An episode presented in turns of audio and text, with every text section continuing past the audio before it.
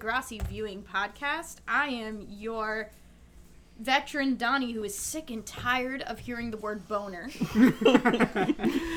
I'm Frank, your neophyte who honestly is just really not feeling any of the men in this episode. Yeah. Are we ever feeling the men of Degrassi out other than like Snake? There, That's fair. there was a time. there was a very glorious time Listens to our backlog, perhaps. called The Joy of Good Sean. No, Rip. Um, No. today you missed a bit. Um, Oh, okay. Today we're joined with two very special guests. Um, both of them are folks who have appeared on separate episodes, um, so I will not take the time to do super detailed introductions. Um, but these two are absolutely near and dear to us, and also people that we really enjoyed the thoughts of, even if they are both newbies. Um, so while they, I guess they're not really newbies anymore, um, our guests Kira and Kirsten. Hi. Hello. I'm trying not to crosstalk on this crossover episode. We're calling in all the warriors. you forced us both to watch this boner episode. First, you were like, "Yeah, I would love to come back on. Yeah. Yeah, sure, I, I'll sign up." And I was like, "You know, that's the episode with Spinner's boners." And they're like, "Yeah, sure." Well, I thought the boners would be a B plot, as in boners, but also I They really are. th- It was the no, B- it's, it's, it was the B It plot. was the B plot. It feels like it It wasn't. It feels like the A plot. So I guess the question before we get into this, which by the way, we're watching Degrassi: The Next Generation, season two, episode five, Weird Science. Before we get any further, content warning: in case you can't tell, we are going to be talking about um, a teenager's boners. It is not enjoyable, but I figure people should know because it's going to. Uh, We're gonna say that word a lot. We're gonna be talking about erections a lot, and that's just the way it's going to be this episode. Um, my question before we get too far into talking about this is um, have you two watched any more Degrassi outside of this episode since the last time we met?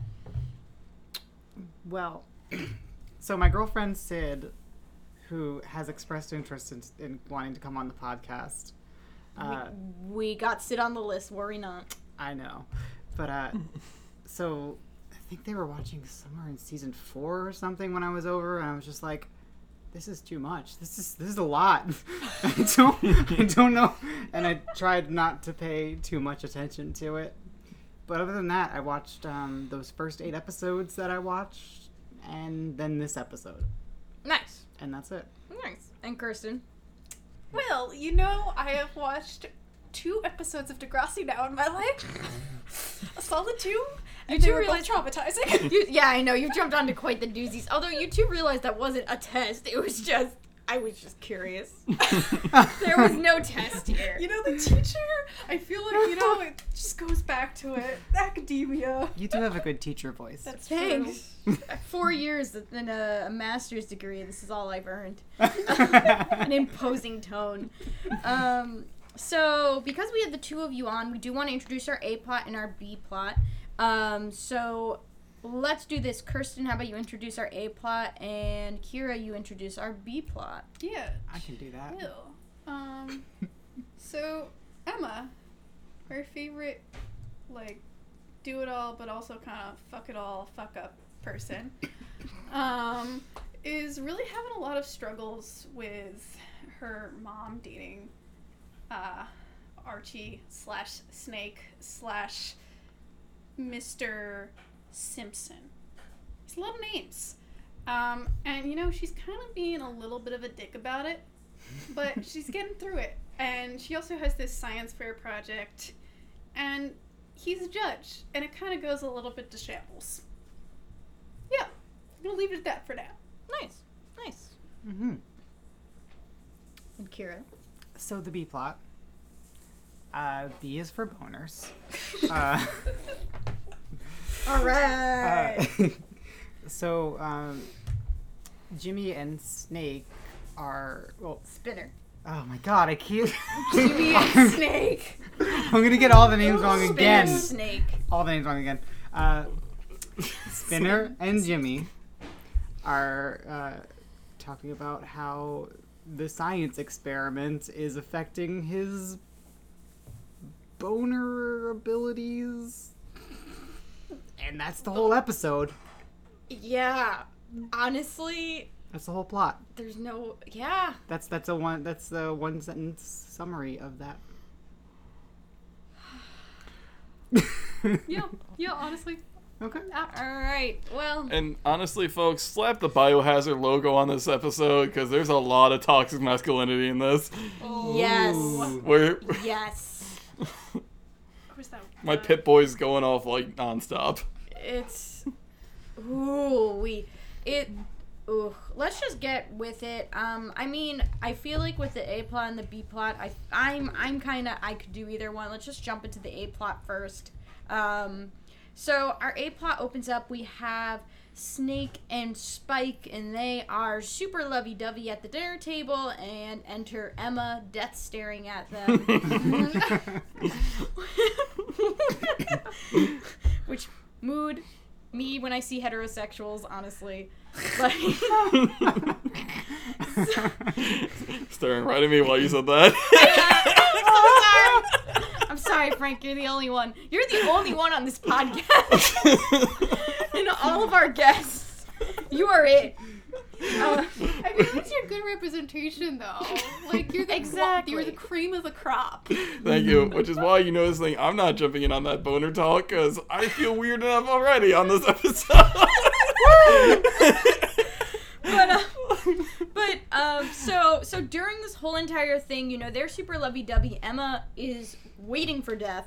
Um and the and the whole entire time um she's killing me because she's calling him mr simpson but she's saying it in this really blunted like affect the whole entire time. She's like why don't you pass the plate over mr, simpson. Simpson.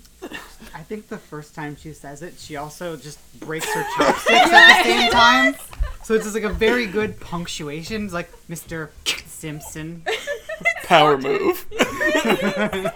it's really true and um it's a really good continuation and i know you two have not watched any episodes but this is continuing tension from when this relationship was initially being kicked around which is that emma straight up tells spike like i don't really know how to feel about this you know i don't feel great to be honest that the fact that you are dating my teacher so we're seeing that spike is continuing to pursue this relationship and we're seeing that Emma is not outright saying like no you can't do it but you can tell like you know she's not loving it You know, honestly, I feel like it's highly inappropriate or inappropriate. Sorry.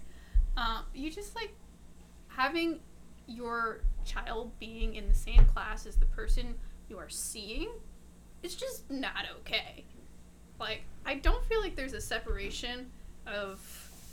There, there's just too many feelings involved, and adults are not perfect. mm, that's true We're the, yeah, we're just uh, we're and this is kind of iffy, but adults are just not perfect, and they sometimes fuck up. And I think it was rightful for uh, Liberty to bring up all of that. It's probably jumping the gun, yeah um, but for all this questioning about Mr. Simpson and Is anybody else have a phone that's going off right now You know, I'm just looking at how sick the biohazard logo is. great I, we're all so focused yeah. But anyway, I can finish that thought later because clearly there was a lot of. It just makes more sense later. well, yeah Cut it it's, out. it's all good um yeah no this is a toughie on like a moral level in terms of like dating a parent and that potential weird dynamic that can happen. And I mean, this episode is going to look at it from that bias perspective, which I really appreciated that it did.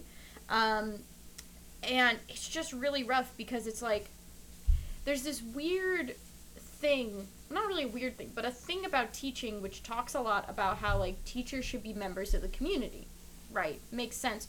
Snake is a really good example of this because like he lives in the community and he's a teacher there and he's he's considered like a community member. And in many ways he's embodying that. And it does kind of pose that point that if you were not going into that community already in a relationship then it's very possible your dating pool is potentially going to be a student's parent. And it's a very difficult thing to think about because on one hand the heart wants what the heart wants which seems to be a big thing that they're not explicitly saying but y- you know as much as spike loves emma she's still pursuing this relationship and as much as snake probably feels awkward about the situation he's still pursuing the relationship. Um, but it does open up this very difficult conversation um, which i don't really know too much if it's something I feel like it's probably in some people's contracts that they probably can't date parents, but I don't think it's really that explicit in many people's.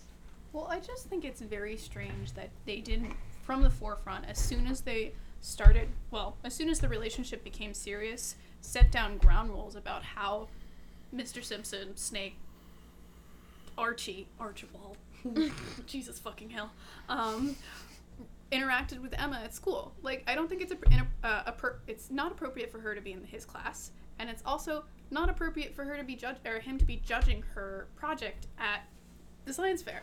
It's just not. Yeah, that part is really tripping me up, but we we will definitely get to that point when we when we get there, um, because that's like kind of our intro to it. Emma is on the verge of dissociation, basically this whole entire meal. Um, and then when they go back to this plot, um, I do want to spotlight some fashion. Did anyone see Manny's delightful, definitely from Delia's cargo skirt? No. Oh. It was good. It was good, like one of those like really clunky ones with like the zipper, Oh, and pockets. the- yeah, and the Yeah. pockets. Kira noticed the the tearaway pants. That's later. Yes. That's later. That's We're- later. we're- we'll get to that. We're one. getting to the golden age of fashion, everybody. Man- Manny learned her lesson from Emma. Always have backup pants. Truly. Um, I do also want, I, though, uh, before we move on, I just want to say I think basically every teacher's contract in this school is just basically it just says at the top rules of Calvin Ball, and you just sign at the bottom because the rules are just whatever we make up on the spot. Eh, truly though and it's like i understand like i don't know. I i understand that probably a lot of people listen to how i harp on this stuff and probably don't think it's that big of a deal but i mm-hmm. do think that there is a layer here which is like you know does a teacher actually have the grounds to do this type of stuff? And what are the limitations of being a teacher? And i think that the thing that this episode that this show fails at because we saw this frank and i saw this particularly with how armstrong interacts with liberty is like the teachers aren't really given very much boundaries and aren't necessarily like we're not really seeing great modeling or great points as to what a good teacher should be Yeah, there's not really a prime example, I guess, but it's like there's a lot of other like ways for like a single parent to date. Yeah. Like this is always a thing. Yeah. Like, always like when do I introduce the like my significant other to my child? When Yeah. when and like even if if they don't like my significant other, what happens now? What do we do? It, it's not like specific to teaching. But Yeah. it's like It's just another an issue. layer. Right. Yeah. It's Yeah. another layer to a very real issue Mm-hmm. that probably a lot of the kids watching this show either will have experience with or have had experience with. Mhm. Um, so, and that's the thing that I do like about Degrassi, and what I do like about the fact that Emma is our protagonist because because she's the protagonist, she's usually the one we see the most of her family structure, and because of that, we get to see a protagonist who has a family structure that is not the nuclear Yeah. form and that is really important and that is a experience that i think is really important that viewers get to see which is really nice Mm-hmm. And also, Spike is not portrayed as the stereotypical single mom either, which is No. really nice. yeah. i i love her i really do i i you know she doesn't do everything right but i i just love her I, I feel like if you saw a list in like Spike's head of her priorities, it's like one, turn Emma into a strong, independent person. yeah Two, my own personal happiness. it's true though Yeah. It's true. Um, so back at school, we have Manny, like you know, in that great cargo skirt. Um, and she and Emma are talking, and this is my big note is me trying to figure out if number one, me trying to figure out if the Archie comics have ever really been culturally relevant that kids talk about it. But number two, that I agree with Emma's assessment that Spike is a Veronica. So Yeah. Agree. agree, right? Agree. I feel like they're at least in reference to you go to the grocery store and they'd be in in the checkout line. I only really, really knew Archie comics because of the Mac collection that came out when I was. Yeah, there was a Mac collection, and it was super cute because you had like the the brights for Betty with like Betty on the packaging, and then there were the darks with Veronica on the packaging. Hmm. It's very old.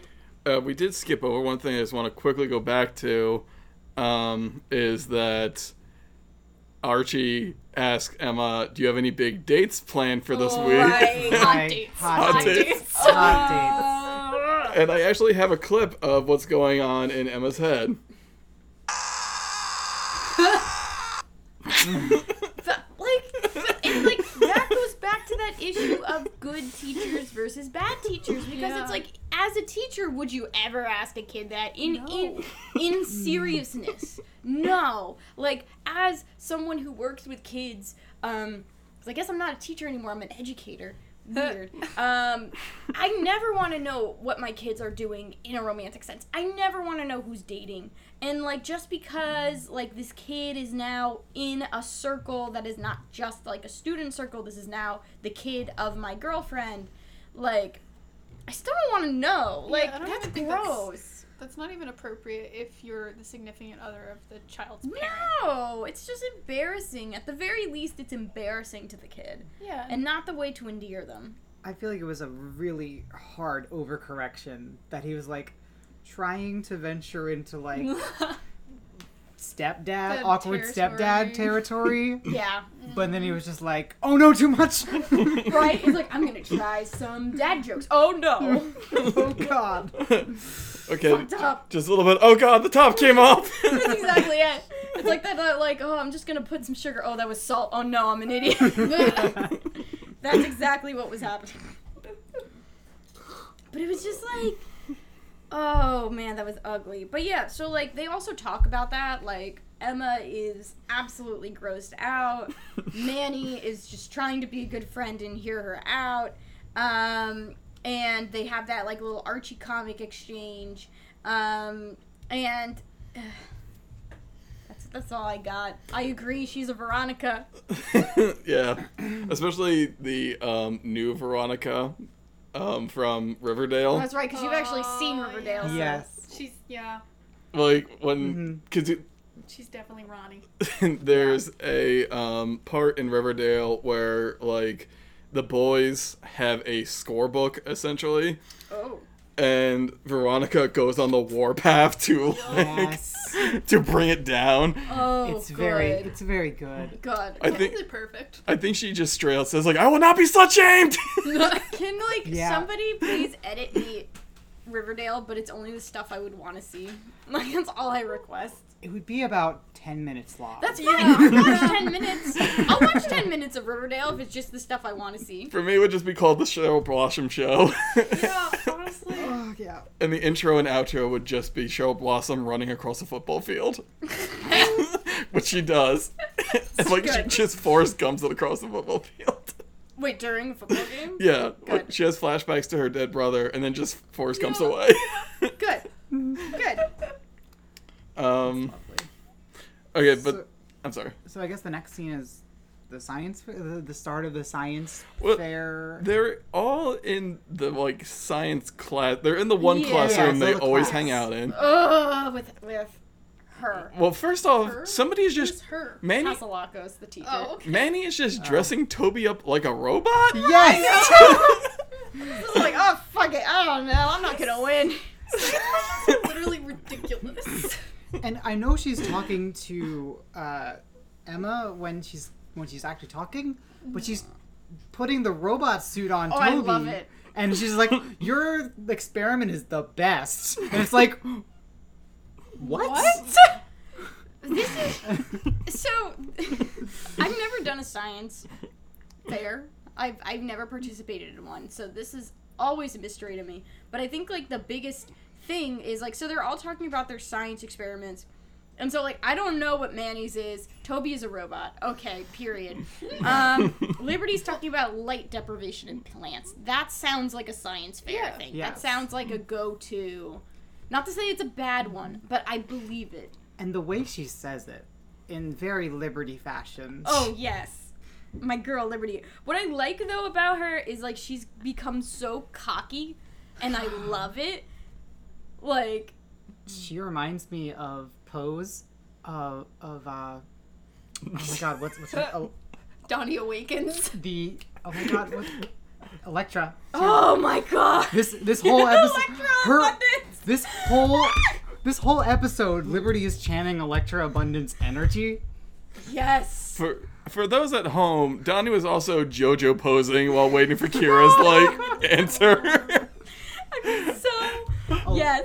Like Donnie, like she walks in and she's just like, my project on light deprivation is the best and definitely the most scientific. Now I want like a, a junior high AU of pose, but like I feel like it would Oh, just be that scene. it would just be that, but it would be Elektra just like that, and Blanca being like, I don't know what to do about this experiment. I just want to win and do well. It would just like that would be it. It would just be the same scene, just with different characters doing it. Yeah, oh, over and over. It's just- yes, but like it's so funny because like Liberty is just like like she but also like let's be real when somebody assembling their friend into a robot someone has no actual like nobody seems like they actually have an hypothesis among any of them No. Like, i don't blame liberty for being like Emma i'm gonna does. win does she she says Emma? at the front. does is she going through the scientific method No, here? I'm not claiming she is using the scientific method. right, all right, we're going back. We're going has back a real quick. hypothesis, though. The her science experiment, which was like revealed the scene before. yeah How many? Uh, what? Just how much exercise can you do after eating food? I think. Yeah, was- how much so energy you do you have based on the food? So in theory, if you eat healthy food, you should have more. It was yeah, like you should- jumping jacks though. Yeah. So it's like, how many jumping jacks can you do? But like on a weekly basis, based on the food you eat. It it's wasn't well done. horribly designed. There's not a lot of controls there. no. Not a lot of controls. I don't know anything about science, and I'm like, what the? That's not how it works. And like, But she had a hypothesis. she did fine, fair enough. She had a hypothesis. She okay. did have a hypothesis. We'll I, give her that. I will give her that much, but Hatzilakos should have set her aside in the hall and been like, I'm a little worried about your science project, Emma. You know, I think you have some really good ideas, but I'm worried about the execution. Good ideas. Oh. I'm really worried that you're not going to be able to execute it. Like, Okay, she did not approve any of these projects, which we will No! definitely get Silly- into later. no. so, so I just want to throw this out there, like, we need to talk about JT. we do, and I've been trying really hard not to, but I feel like we must talk about the JT shaped elephant in the room, which is every episode, really. Uh, so yeah, in this scene where everyone is preparing, he oh, is Yeah. just he's just Ugly. mixing this giant this beaker full of goo, oh god. He's making slime before it was cool. and then lard. It was lard. but that we don't know that. We don't know that yet. We don't know that. It's a beaker full of goo that he then asks the teacher for help and then spills it on her.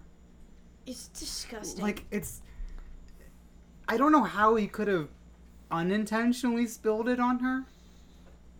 So it's like he's a disgusting little man. no. Hey, I'm not answering the emails, so if you're listening to this, please write into Donnie and explain why does anybody like JT? Honestly, I'm the veteran and I need people to like write me an MLA cited essay explaining to me why they like JT because at this point in my rewatch, I don't I don't understand. I don't. And I've watched this series multiple times and I'm like why did I ever like this character? He he could save five elderly golden retrievers from a burning building, and I still wouldn't even think it's sincere.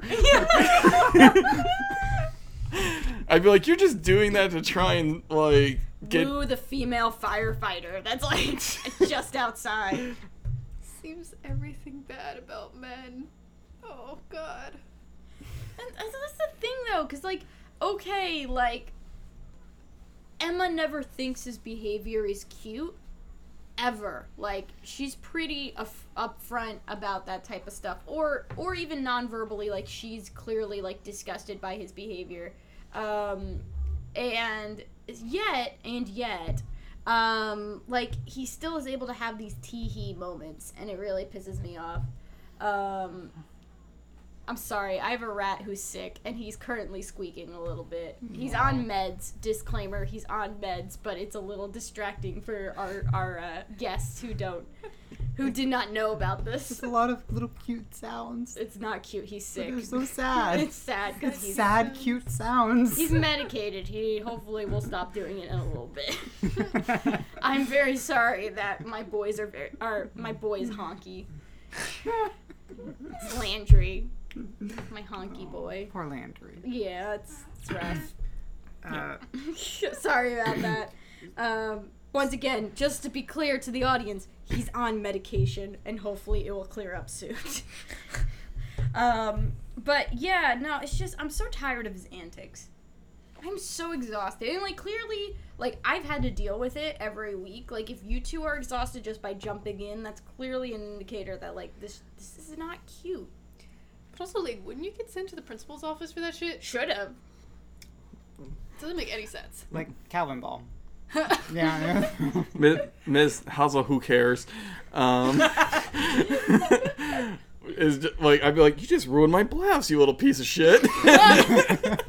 I will say, like, it is hard being a teacher in some of those situations. I think a lot of teachers are very apprehensive to actually report that type of stuff because of um, power dynamic stuff.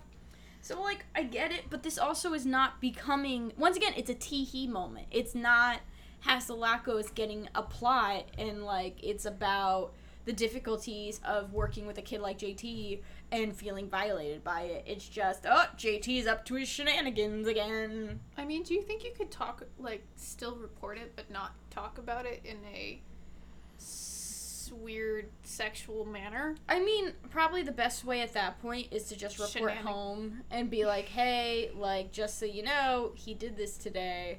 Um, you know, that's not acceptable. And probably just take that route. Yeah, that sounds. I mean, it's kind of hard, uh, hard topic to broach with parents. Your kid Yes. is es- being sexually.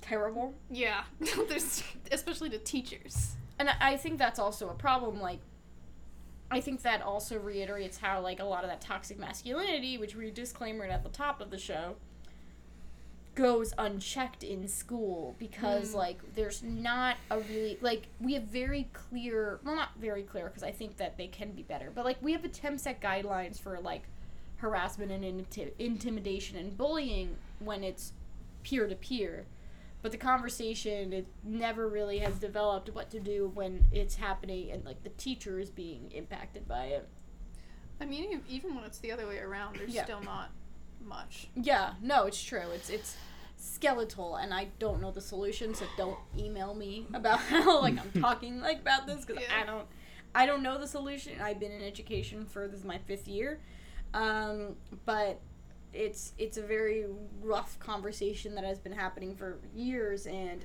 i don't think we have figured it out yet i don't know if we will anytime soon either well, back to the reason why the focus was on JT. right Uh, which isn't it's because JT is throwing off Emma's experiment because he does better on junk food than he does on healthy food. and then he illustrates this by burping on Emma.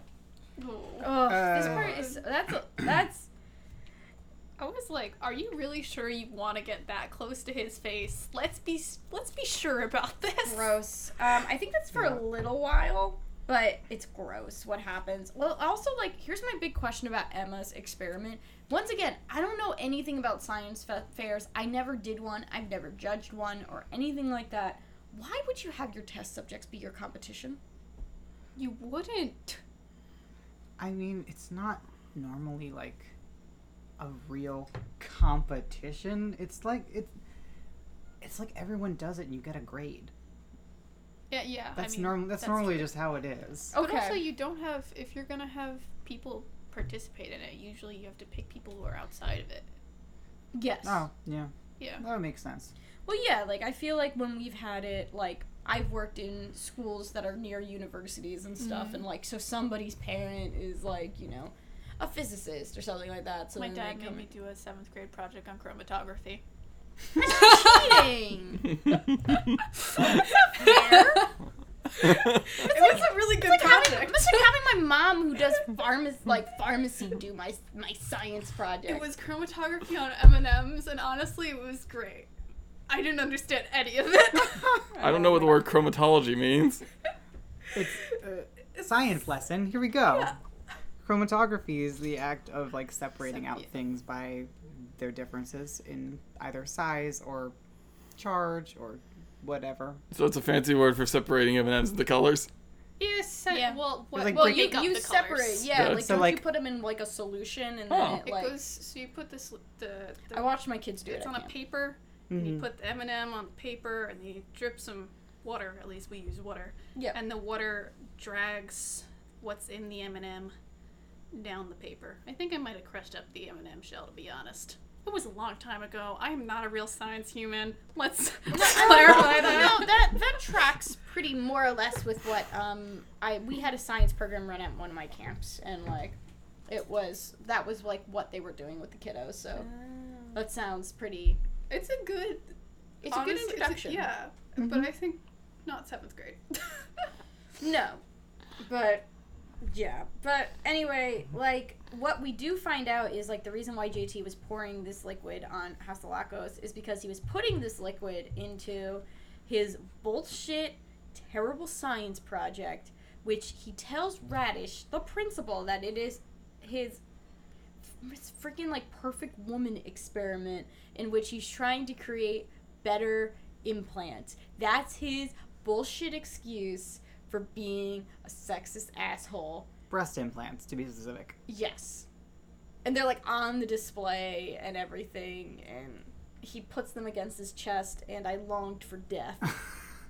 And, and the next line from Raditch should have been like, "So you know you have a month's detention, right? Like, yeah. I don't need to tell you that anymore." Well, that's the thing. Raditch is a coward in this situation. Like, he's just like, oh, I gotta go look at another one. Bye. And it's like, and once again, like, it falls into this thing where, like, JT, it's always like a tee hee, JT is like funny, whatever. And, like, I understand a lot of this is also this kind of time capsule quality of this where it kind of speaks to what humor like what was considered acceptable humor during the time that this episode came out. And i feel like this happens with many teen shows. If you revisit a lot of shows from this era like this is Tip, and even beforehand like these are typical shenanigans that you would expect your boys to go through. But it's still infuriating and like it's especially infuriating with degrassi where it's like you know, one week you'll watch an episode and it's about how men are disgusting and, you know, people who aren't men should band together and collaborate and, you know, try and fight against that system. But then also have a character like JT get allowed to get away with this type of behavior. it's like they had they had the one episode the men, they had the menstruation episode where Spike just body sl- verbally body slams a dude Yep. for saying I'd like lick that to her daughter. Yeah, it's awful. Ugh. It's awful, but the episode is very, very, very I mean, like, like twelve. yeah, Yeah, no, but- it's disgusting. but like Spike's just like complete destruction of the sky. Ah, it's beautiful. It's really good.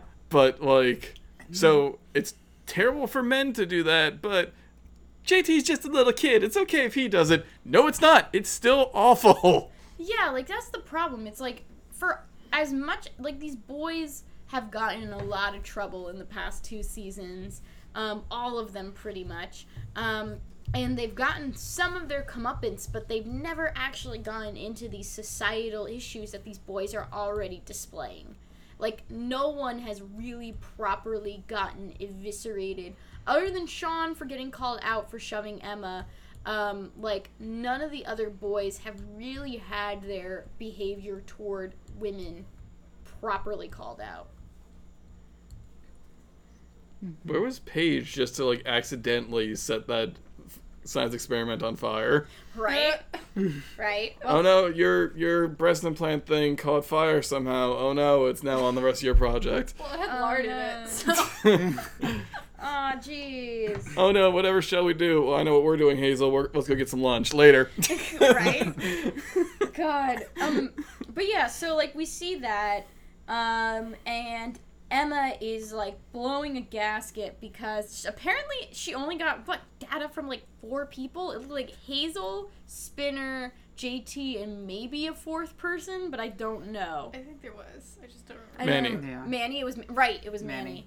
Manny. Um, and she is like losing her mind because um, Spinner, which we will talk about Spinner and why his results are the way that they are, um, and um, um, Spinner and JT's results are super screwy, um, and she's like so upset about this whole entire situation um, because but also like why were you only getting results for four people Mhm.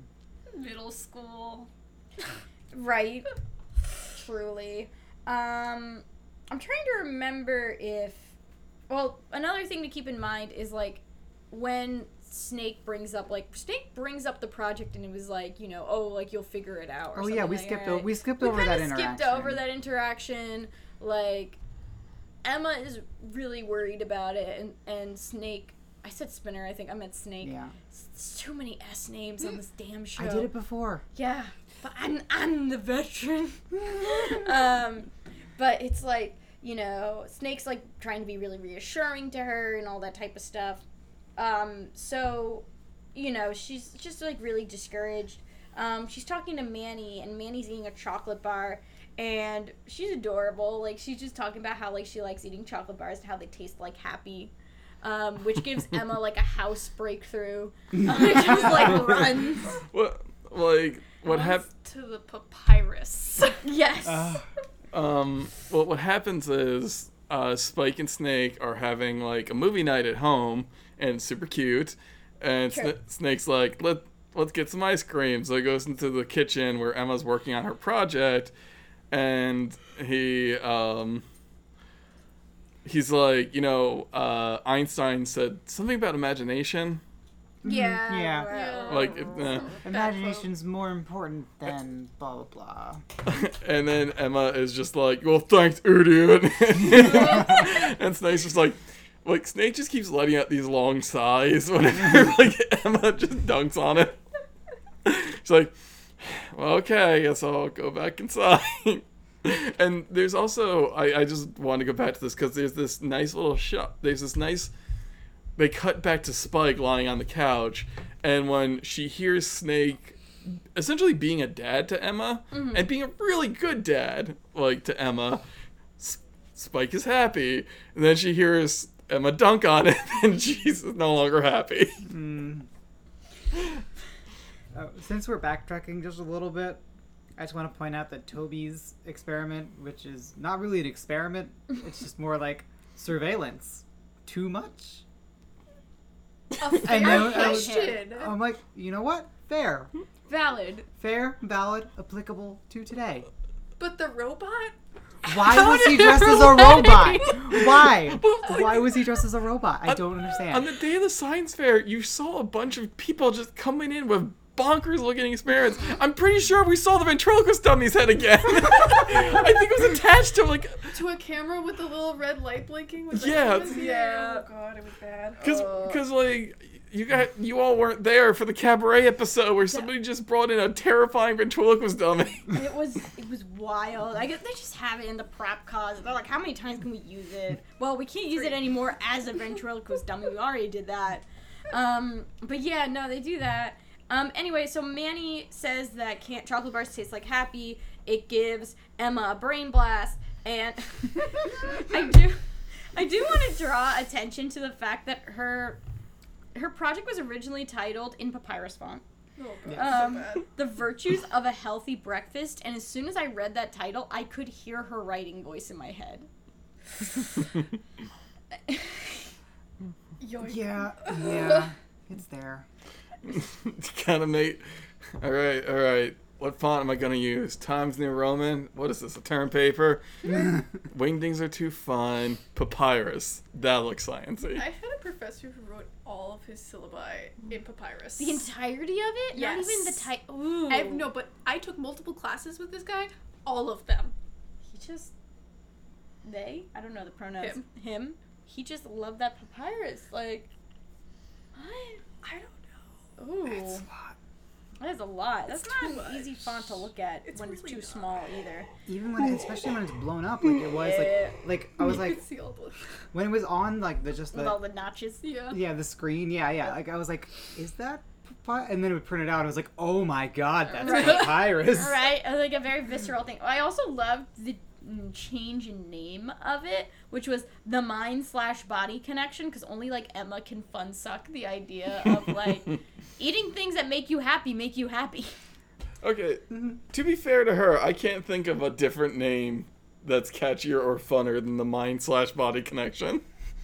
It's just very Emma. I feel like it's just like both titles are very her. But also, it's so vague because uh, I just get really. Yeah. Yeah. There's so many ways this experimented or experiment can be modified. There's just no control. There's no control. It's not long enough. Nah, there's a lot of gripes with it. It's it's ambitious. It's too ambitious. And also like sugar crash. Like you get a sugar high. That's why you work out in the morning. True. Um, meanwhile, so while Emma's doing that, the judges are being bored by the hour to hour updates on Liberty's plans. Oh, Liberty. like, Liberty, honey, no. Now, as you see on hour 147, even the cactus has started to dry up. Please listen to Electro Abundance Science Fair Project.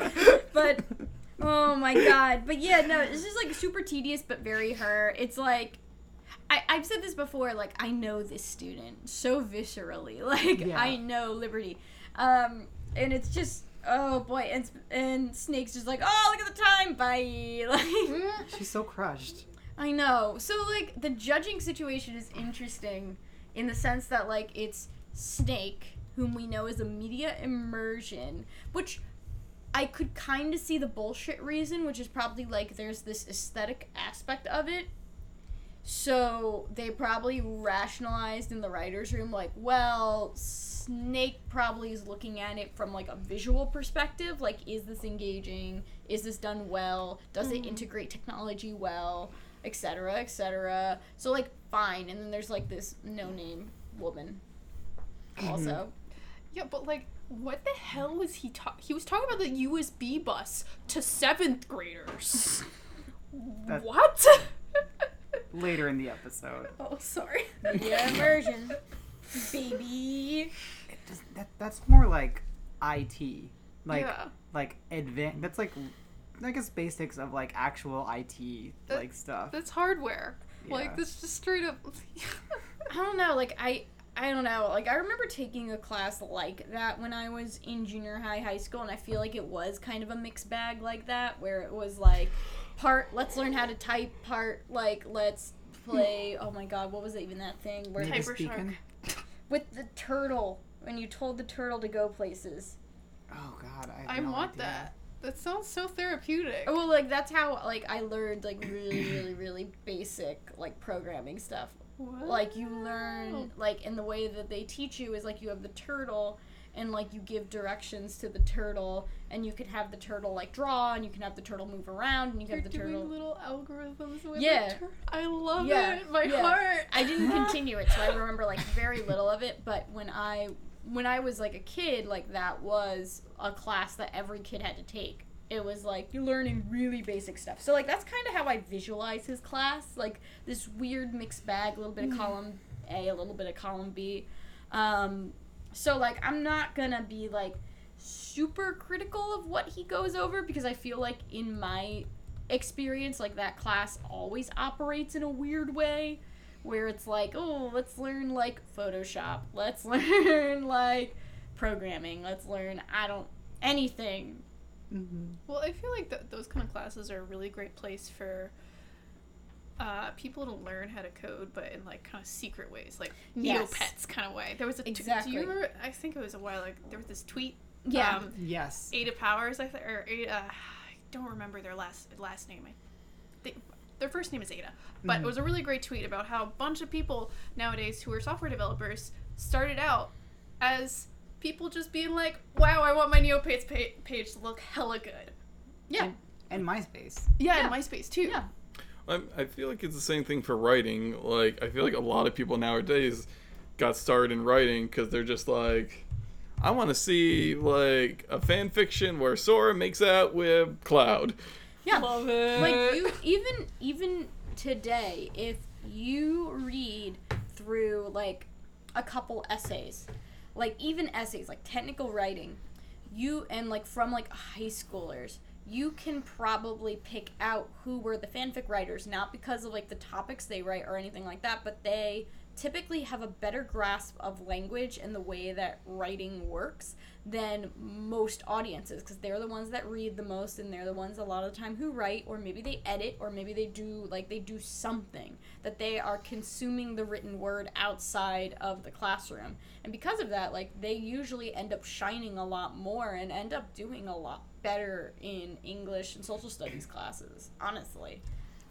Uh, yeah, I wonder if there's a one to one ratio of every like musician, programmer, like artist who is just like, this thing doesn't exist that I want to exist.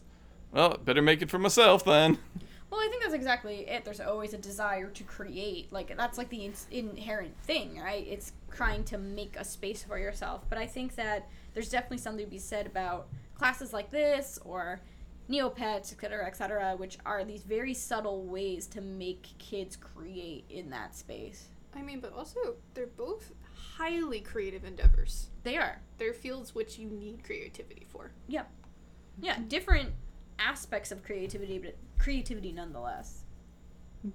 But um, anyway, so they're taking a look at the stuff, and um, Snake, so specifically Snake and this other judge are looking at Emma's thing, um, and we find out. You know, we get to the results of the whole entire thing. Like, I mean, Emma explains her approach, which is basically like she decided to look at the results as not so much like who was eating healthy and who was eating unhealthy, so much as who was emotionally like more content based on what they were eating and how that impacted their overall like quality of life basically. Mm-hmm. Which like there's something low key pretty progressive about that in a sense, like you know this kind of reiterating that like people should do what makes them happy as opposed to like having this awful relationship with like dieting and things like that. I don't actually think that's what the Degrassi writers are trying to do. I don't think so either. I never think. Sorry, my faith in the Degrassi writers is very low. Um, Like, really? After this episode? right? I know. Um, but like so she tries to like explain it and she's really exuberant and like I mean her visuals aren't bad honestly like they're pretty solid. They have headshots from everyone. everyone. Uh, They're not bad either. Good headshots. I, I like how the results didn't change it. Like, she didn't change anything about the No. results or anything. It's just, I'll change the title and I'll win. yeah, exactly. And mm-hmm. like, you know, she she tries to make it work. And and you know, there is something inherently like nice about that, like, you know, this is even though this was a really horribly done science experiment, like, you know, sometimes you find out things along the way that are not necessarily what your initial intentions were. That happens all the time in any field that you're researching in it. But the real bullshit that happens is they're going to announce the winner. Liberty is ready. Okay, sorry. Yeah. Like, there's also that handicap students, like, project. Well, she was yeah, she was grade seven, Seven. so the grade below. Okay, And she was the winner of that grade. Yeah. Wolves. Uh, yeah, I was just like, oh, they mixed up whose science experiments. They mixed up the projects. That's Emma's project. th- that girl should have the mind body connection thing because that would make more sense. As in, from like a disability rep perspective. No, from a like character perspective of why isn't Emma doing something about animals? Oh, now I follow. It's true. I was like, are you trying to turn this into like a really like forced media rep like thing going on? No, it's just that it's about animals. And that's right, because she's talking about how like in, like wolf populations and stuff like that, which mm. does feel very Emma core. I think the only thing she actually said was, and I hope that we will see in the future that wolves will be our friends. Which like mood? That's about what I Yeah. expect. That's about what I expect a seventh grader putting out. Honestly, Hell's yeah, I want a wolf to be my friend. that's all I'm hearing. I I mean, want a I wolf like pup. that's what I'm putting I putting don't out. want a wolf pup up. I do not want a wolf pup. I will happily take an animal that is not a wolf, Not like like a a dog, realistic wolf. Like like a husky. yeah. One of those hybrids. No. Nope. No, are they bad? Oh, we are not talking about the politics Of Oh, Balto? of. yes, we are not talking about the politics of hybrid wolves. That is not discourse I want to open up on this That's podcast. fair. Um, I just want to talk about Balto. I love Balto. in between seasons, we watch Balto by making some bullshit reasoning as to how it connects back to Degrassi. well, just wait for the tenable excuse for the when we watch the one episode of Battlestar Galactica. Uh, we'll get there. Oh god. Um, we have there is tangible reasoning. Oh Uh, wow. We will get to that another day. But um, anyway, so so the Liberty's ready. Liberty's ready. This seventh grader did a thing about wolves, um, and it ends up being revealed that Emma wins. Um, and Liberty, yeah, right, like, uh, I guess, but Liberty is pissed, and I don't blame her. I don't blame her. Like, hers structurally made the most sense. Now, I don't know what rubric they were going off of. I don't know how much, like, flashiness and, like, graphics and things like that were really factoring into it, but if we're looking at this as a science experiment, hers made the most sense. Hers was definitely more scientifically rigorous. Like, yes. hands Mhm. down. Yeah. The fact that she had over a hundred hours of watching these plants slowly atrophy, like, pretty impressive. Yeah. And yeah. also, like, you take the time to explain. He got through 58 hours. He was listening to her for 58 hours. That's true. She she had over six days of research. Which, like, not bad for a kid, really. Yeah, Mhm. it's really impressive. I, I also just want to bring y'all's attention to this. Oh no.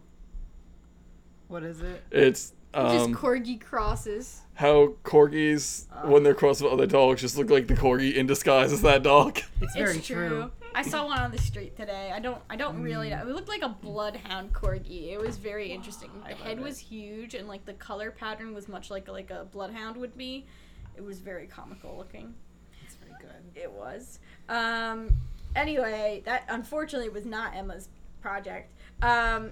And so Liberty's really really angry. Um. And. But still, like you know, Emma wins. Okay, cool. Fast forward to being in class afterwards, which, by the way, the fact that Snake is able to just whistle at the kids and they shut up. I know. Like, what what planet are we on? It was a good whistle, though. Let's be It's a real very here. good whistle, but nobody nobody has that kind of classroom management. Um, and you know, Emma and Manny are just being like, you know, Okay. Emma and Manny are just being little shits and like, you know, emailing each other.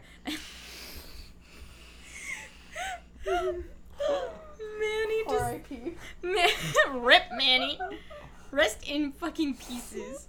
Because she emails to the whole damn class about how Snake is dating Spike.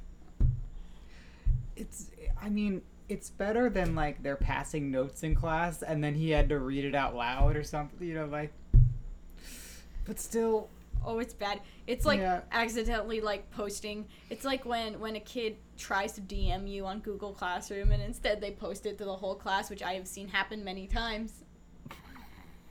Oh God. I won't say any names. but um yeah no and that's what that happened like i saw that and i was like oh my god because in my head i could see like with technology and like online classroom services at this point in time how easy that would be to do To kids ask like personal questions about their grades via DM? oh on- yeah What talking the about? We're in the hell? what is world. this new fangled teaching business? yeah no google classroom it's a great resource but that can happen Oh, that's hella traumatizing. And to be fair to Snake, he plays it off about as cool as you can. right Yeah. Uh-huh. Emma's like, don't look at your email. and it's just like, well, no, I'm definitely gonna go look at my email. And he just kind of glances at it. He's like, Manny, I'll see you after class. well, what's also funny is like Liberty finds out and she steeples her fingers know. like Oh my a damn comic book villain. It was very villainous, and the nails were on point. She is channeling Elektra this whole episode. I love this idea. It makes me so happy. Um, but yeah, no, she's just straight up like, mm, okay, I figured it out. Like, this is it. This was rigged. Okay, the next scene though is my favorite scene because it brings so many implications. right? Um, so the first thing I will say is I do appreciate that Manny's punishment is that she has to write an essay about internet privacy. I don't hate that as a punishment. I I you know, like at least there's a skill being developed of writing an essay and everything. And it's like It's an important skill. yeah, and like you know what? At the end of the day, she did screw up. Like we can't deny that, and and you know it's it's there is a punishment involved, and I you know I agree with it to a certain extent. Um, and but like what killed me was Liberty talking to Emma, and the way that she like intimidates her is by like v- like antagonistically flossing while talking to her. my gums are bleeding. I think you got my point. right? Like that's all I could think about. Like my my gums are fairly sensitive. Like I would be like, oh oh ha ha Emma, I know what's oh shit, I'm sorry. Like But also, like you could tell she flosses a lot. she does, she does. and not just a lot. Every single day. She brought she like when she's leaving that scene. Yeah. She like zips up her little case that she has with her t- with her toothpaste and her toothbrush and her floss, and it's just like, you know, Liberty every goddamn day goes to the bathroom and flosses her teeth. This is I who the love it. dentist wants us to be, and we will never be. This is why well, I hope she's not brushing her teeth more than twice, because you're not supposed to brush them more than twice. oh, now I feel better for myself. Well, I mean, like, because three times a day we'll start It's- ripping the yeah, enamel off. So, Too much. um, but yeah, I love that. Like, it's such a stark contrast with the like Emma and Manny who are like touching up their makeup in the mirror. Yeah. And Larry's just like, "What's up, floss?" yeah, it was really good. It was just like I don't know, it's like and the thing is is like I, like she's like harkening back to like what like a really like over the top villain, but like also she's right. So like Yeah. it, yeah. it works for me because I'm sitting there going like, yeah, I'm like you screwed up, like or like well, how much of that is really on Emma? her project sucked. Her project did suck, but like you can't. I don't think. I mean, like, there's a bigger that- picture. There is a bigger picture involved, but Liberty being angry that Emma won is valid. Yeah, no, it's mm. totally valid. it would though. How much more amazing would it have been if like she didn't come at her like via the favoritism? She's like, "I don't care about that. Look at your terrible rigor. it's That awful." would be good. And like, I wish, I wish that was it because like that's. I feel like there was an argument to be made There based on that. Like, ooh wee.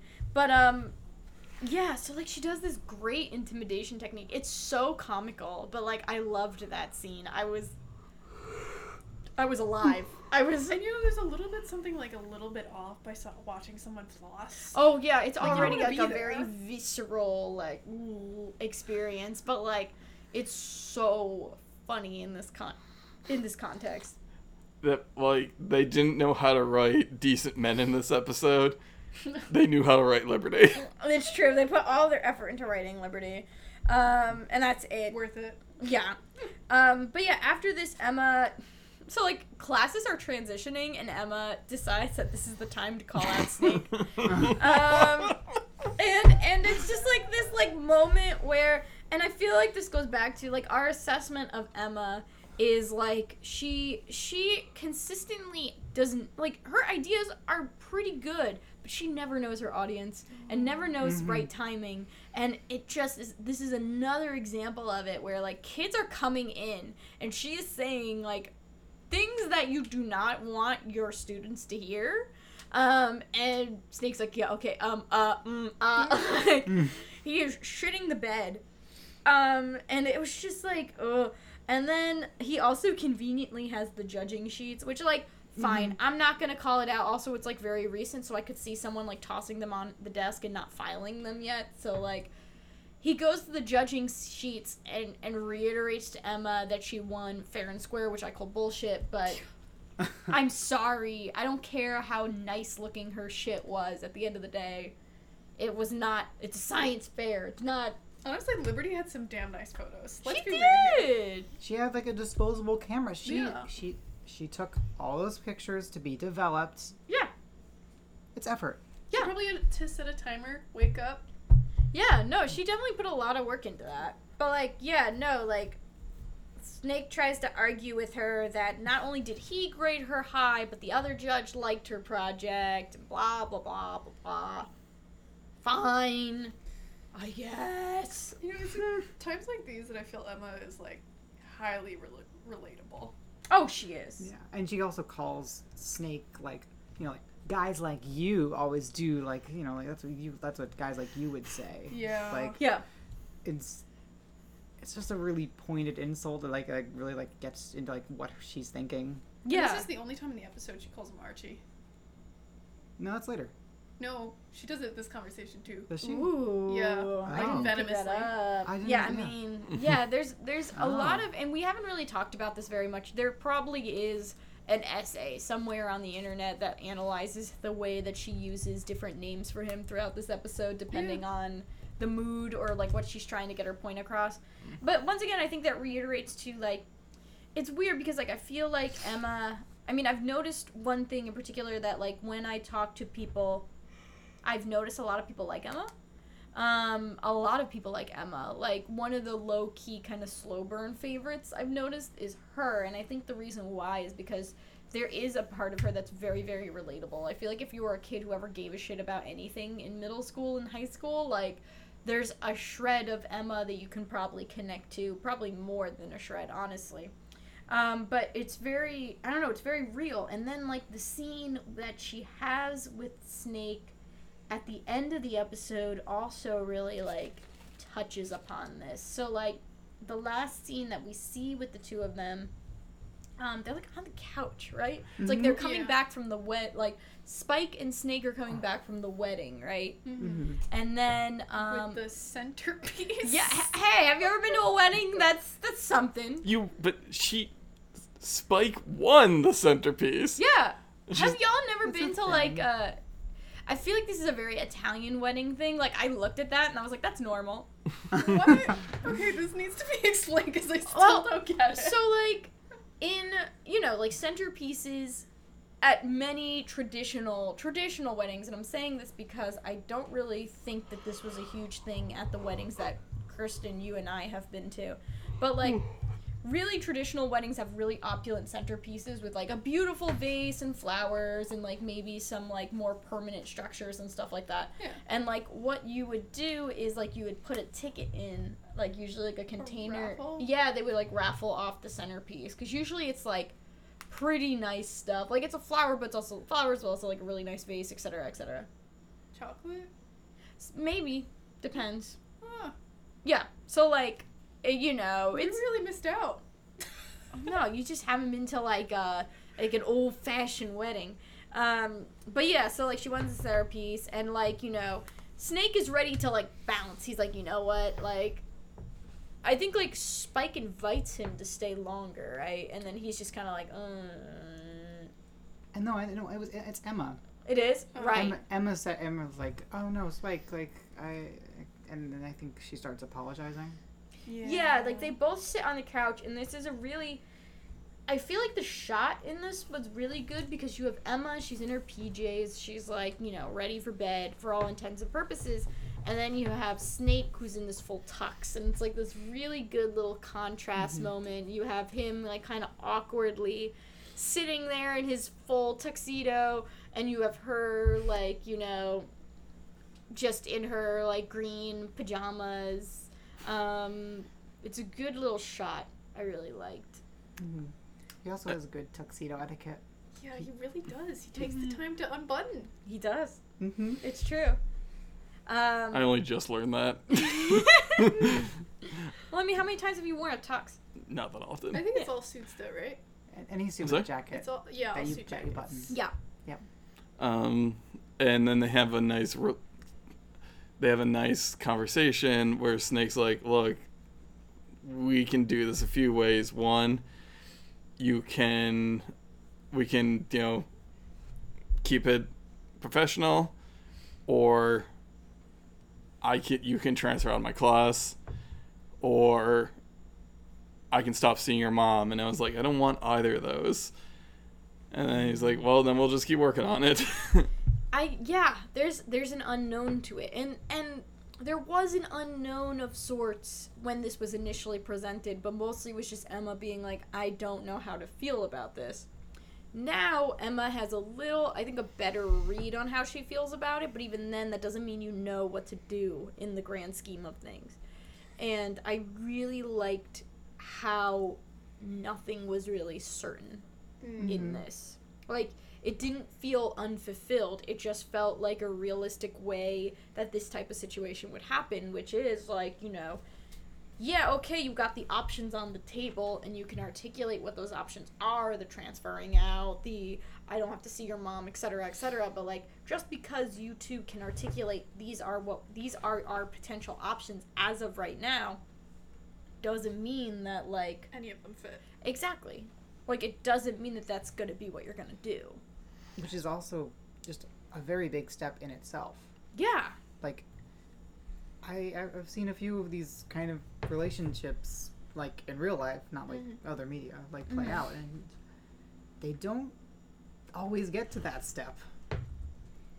Not at all. Not Mhm. at all. And and you know, it does I you know, Snake for all of his faults, I think is overall like trying to be an okay human being during this and trying to actually care about her where I know my friends who have been in situations like this like a lot of the time like the other partner is just kind of like "Uh," like uh I don't want to have any real contact with this person Like action, like teacher relationship. no, or just, like step? uh, like you know, like a step or like a, a parents' new relationship type deal, where it's like they're very divorced, especially when the kid is older. Like around this age, I feel like it gets very complicated. Like Mm. it doesn't, you know, it is complicated because you are with a middle schooler, and that's you know, a relationship with a middle schooler, no matter how long you've known that middle schooler, is always going to be tense in its own unique way.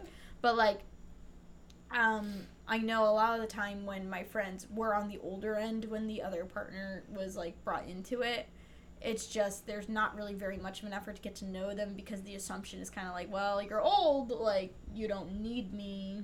What's the point? Oh, that's bullshit. I mean, yes, but you can kind of see how that type of stuff happens. Yeah, I It- can. it does end with them kind of bonding Yes, it's really cute. where they start calling each other different names like emma calls him like archie and then he's like emmers and then she's like snake and he's like I think it's Snakester. yeah and he's like emster and like it's an actually a nice freeze frame for once because the freeze frame is on emma laughing Yeah, Oh, it's it's really sweet. It's not really that ominous one, and I, I think that there's while there's aspects of this plot that I hate, which is mostly just JT, and I think that the hmm. science was a load of shit. I do think that the relationship development between Snake and Emma is actually really well thought out. It's it's very well done. The idea of the fact that like the beginning of the episode, the issue was names and what Emma is gonna call Snake, and then we get to the end where they're on a way more playful terms within the context of that conversation is really sweet. He has so much patience. Mm-hmm. I mean, he's a middle school teacher. He needs it. Yeah, that's true. That's very true.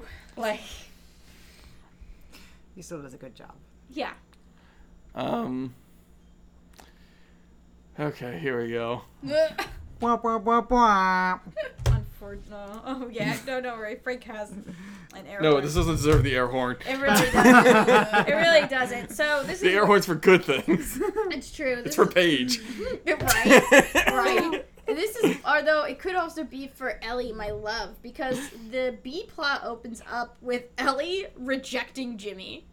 So nice. It's so so choice. Queen Ellie, who has only her reign has only been for two episodes, and she has stolen my heart all over again. I love this kid so much. She's great eyeshadow too. Mm, Oh, she's so good. very good looks. And Yeah. she rejects Jimmy for the best reason. She says, I can't go out with you because Ashley's my new friend, and that would be bad. Right? Like she's like she's like finally calling out Jimmy on his shit. It's like, hey, guess what? Your behavior, not great. Ah! And then she walks away, and she's just wearing a Les, Pa- Les Paul guitar on her back. Yep. And it's just I love her. I, I went to a good high school. Like we were considered like the bad kids, like what high school I went to. But we were pretty okay for the most part. Like you mind your p's and q's. You didn't get bothered. If you just walk down like the hallway with a Gibson Les Paul, a two thousand dollar guitar, you're getting jumped. and it's also down. It's like hanging downwards. You feel like it's gonna hit the floor. She's not Yeah. that tall. Yeah, Yeah. right. But no, she's so great. Oh my god, she's just like I don't give a fuck. Bye. Which is like, for context for uh, Kira and Kirsten, this is very similar to the behavior that she gave us last episode, where she looked Paige dead in the eye and was like, "I'm not fucking moving my seat just because you want to sit next to Hazel." Nice. She's so good. I I love Ellie. I'm so glad that she's finally here because she's just a breath of fresh air, really. Um, And she's also what passes for goth. yes, I love her. She's her. supposed to be goth? Yes. Yeah, she's like a she's very like hot topic. I Yeah, that's really Yeah. like hot topic. Mm. I mean, it's fine. She's all our alternative girl, and we love her in in this house. We love Ellie and Ash. The- yeah. This is the days before you could order stuff online, so it was only what, probably what you got at the local Hot Topic. Yeah, like give her a break. But um, Hot Topic is the way that we rock and. Fuck, we might have to go out on that. that might be it. Um, but so she like is like bye. Spinner's eating a banana. Um, and while eating a banana, he looks at Jimmy and reveals that he has a boner. To which Jimmy responds with a direct quote: "Bananas don't give you boners; hormones do." I, I'd like to say he did not say I have a boner direct first. He says, "My bat is wood. I'm in the red." He might as well have said boner, seeing as though he was eating, Eating a, a banana. banana. He also no, I think he said boner at the end of it. Yeah, yeah. Like we get to Like- boner. They say the word boner a couple times in this episode. I didn't count. Mhm. I was too busy dying. Yeah. Um, so, so Jimmy's response is a cinematic parallel to Emma and Manny in the menstruation episode, which is giving him a binder. Um, and just are like, well, just cover it up.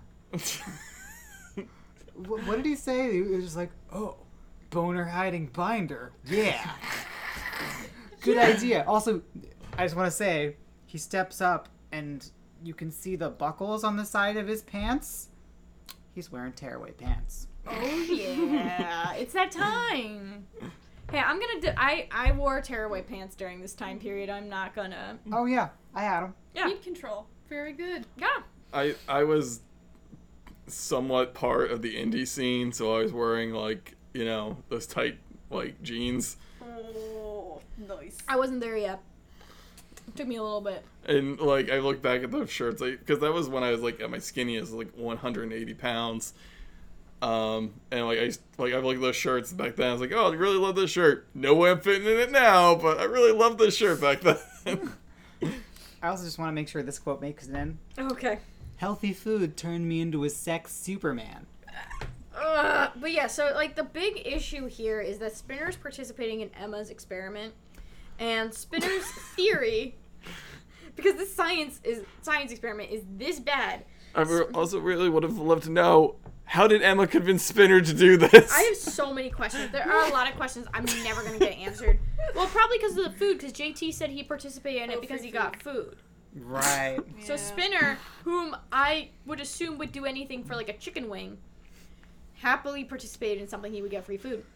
So Spinner's big theory throughout this episode is that he's eating healthy food, hence he keeps getting boners. So if he eats junk food again, then he'll stop having boners because his body will be back in stasis of eating shit. hmm That's just the way it is. Um, before we transition, there was a scene we forgot to. Men- we talked briefly about JT and Toby like talking to Emma. We didn't mention Emma pinning JT to a locker, Oh yeah. which was That's yeah. very good. But I hate JT so much, like, and I thought he was disgusting. Like, it didn't even satisfy me. Um, there was a guy walking in the hall with a "kick me" sign. I know. I Yes. saw Just, just okay. I, Do people? Do kids still do that? Yeah, Wow. Timeless. truly. hmm But um, um, so we see. Oh my God! All I have is Ellie does not hesitate to call out a boner, um, because like now we have this issue throughout it that Spinner is just perpetually in the bone like boner level. Just in Just the bone zone. in the bo- I, I want to say I don't want to say bone zone because that implies that like yeah. It's a good place. Yeah like he he's like boning down. yeah and that's not that's not what's happening Boner. here. He's just dying. And so he's like struggling. He's just struggling. And Ellie is like straight up like, dude, what the fuck? Like Yeah. So yeah. Sh- Sorry, Emma pins JT to the wall, and he gets away, and then sees Spinner, Mm-hmm. and Spinner uh, is Ellie behind. Uh, yeah, Emma? like she's like She's yeah. like vaguely there. Yeah, she is. She's just like in the hall. Yeah, so he gets a boner and just immediately has to just run away from Emma, and she just is like calling after him. Yeah, yeah, because like gives up. our A plot and our B plot vaguely like touch in in the sense that like Spinner is participating in this experiment. So once or twice we see Emma and Spinner interact with each other, um, and which also reminds me of um, Emma's trying to explain the margin of error in her experiment, and one of her reasonings is Spinner is Spinner, and that explains why the data is broken. and here we come to the Spinner effect. Right, like, and over here you will see. Um, and so, you know, we have this issue, and Spinner is just trying to, like, figure out, like, he's struggling because, like, you know, he's trying to eat crap, it's not really doing anything. He's eating, uh, like, it's not really helping. He's eating healthy food, it's not really helping. He's still getting boners. He at one point is ripping off, he's like eating junk food and he's trying to rip off pictures of girls on his locker. And it's really important because Jimmy is talking to him during it, and Jimmy picks up one of the pictures, kisses his fingers, and taps one of the pictures of the girls. And And then keeps it. yeah, And just keeps it. He he's walks holding into it. Kwan's classroom, outright holding it. It's, And Kwan yeah. takes the food, but doesn't take the picture. Yeah, Yeah. yeah, because Spinner's like eating junk food from his locker, and he's Is like, it like he's- a hot pocket? Yeah, yeah, he's like trying to argue. At the very least, he's like a Danish or something. He's trying to argue, like, oh, it's fine. Like, I'll eat shit. It's fine. Um, and then like Jimmy's just like forlornly holding these crinkled up women in swimsuits. Yeah. It, it's it's wild. Um, Like they're baby birds, essentially. it's so true though. He's like, I'll keep these, I'll keep these bikini pictures until they've healed up, warm. and, and then they can fly away home. Um, it's just so wild. Um, and then Sorry, now I'm just imagining Oh god. Jimmy in the Anna Paquin movie Fly Away Home. No! like he's flying the goose and glider, but it's just a picture of like a woman from Sports Illustrated, just a bunch of little. I mean, she's probably a Victoria's Secret angel. Oh my god. It's just a bunch of catalogs flapping behind it. I, Anna Paquin didn't deserve this. True. But, but The true this angel. image of Jimmy doing this is killing me. Oh my god. But yeah, so like it's like and then like the next time Jimmy and Spinner talk about this, like they're in the cafeteria and Spinner changes his tune because he claims that women are into him.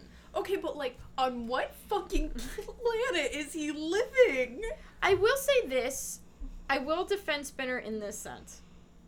The the Spinner has and I hate talking about children like this, but bear with me. Season 1 to season 2, he's grown into himself a lot more. Like mm-hmm. if we're looking at like Spinner season 1, he's, you know, he, you know, puberty has not quite hit yet. Puberty is hitting right now. He looks different and has really like grown into himself in many ways. So like, okay, fine. I could understand why some students may be a little more interested in him now than they would have been like last year. I, I just want to say, Yeah. when he's the when he says that, and like he like kind of like makes a face at a girl like as she's walking by. She makes this like real like ah yeah like yeah, like she's reciprocating. and she like she, she's like shaking her hips and like, Yeah. it's it's a, like oh, it's a lot it's really pronounced. It's like she Yeah. she is into him. Like, very much so Yeah. and then Jimmy's just like what are you talking about that's not true Yeah, it was Like- like what the fuck? it's, it's it feels very weird It's just like it's just like the embodiment of their like really like shitty kind kind of mm-hmm. shitty like the embody they're like the embodiment of your junior high high school friendship. like they would never be friends anywhere else Oh no, no, but they're just like two dudes in the zombie apocalypse that is like high school and and that's just how it is. Like they are not really friends, but like who else are they going to hang out with? Craig? Craig's a newcomer. Like that's it. Can't trust Craig. Yeah, yeah, like they're just together always, perpetually. Um hold on. not- hold on hold on we got to get to the best character so far yes. Sheila the lunch lady Sheila, the lunch lady.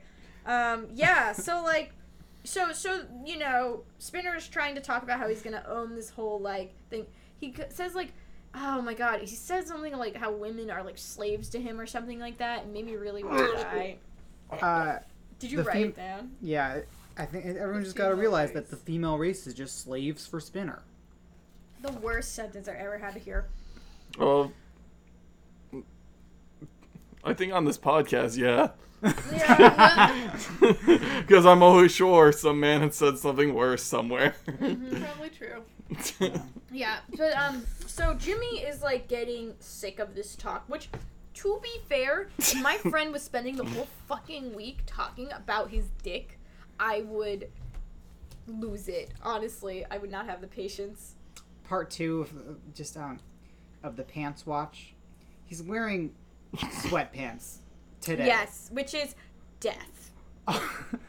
Which is really- just just you're having problems with boners. And you're wearing gray sweatpants, like bold. that's like that's like these kids like on the men- like whatever menstruation episode like Yeah. like obviously like oh no we're wearing wet like white shorts and and I'm having my period now yeah, and then the next day you also wear white shorts right. Like, it's Right. It's like, kid, I know this is your first period, but come on. it's just like. It's just like. Dude, just like some simple jeans. Get some JNCOs, man. Just call it a day. Yeah, just accept it. You were meant for the JNCO lifestyle, Spinner. Honestly, he fits it. Right? It- it- it- it's like you're wearing bells on your pants.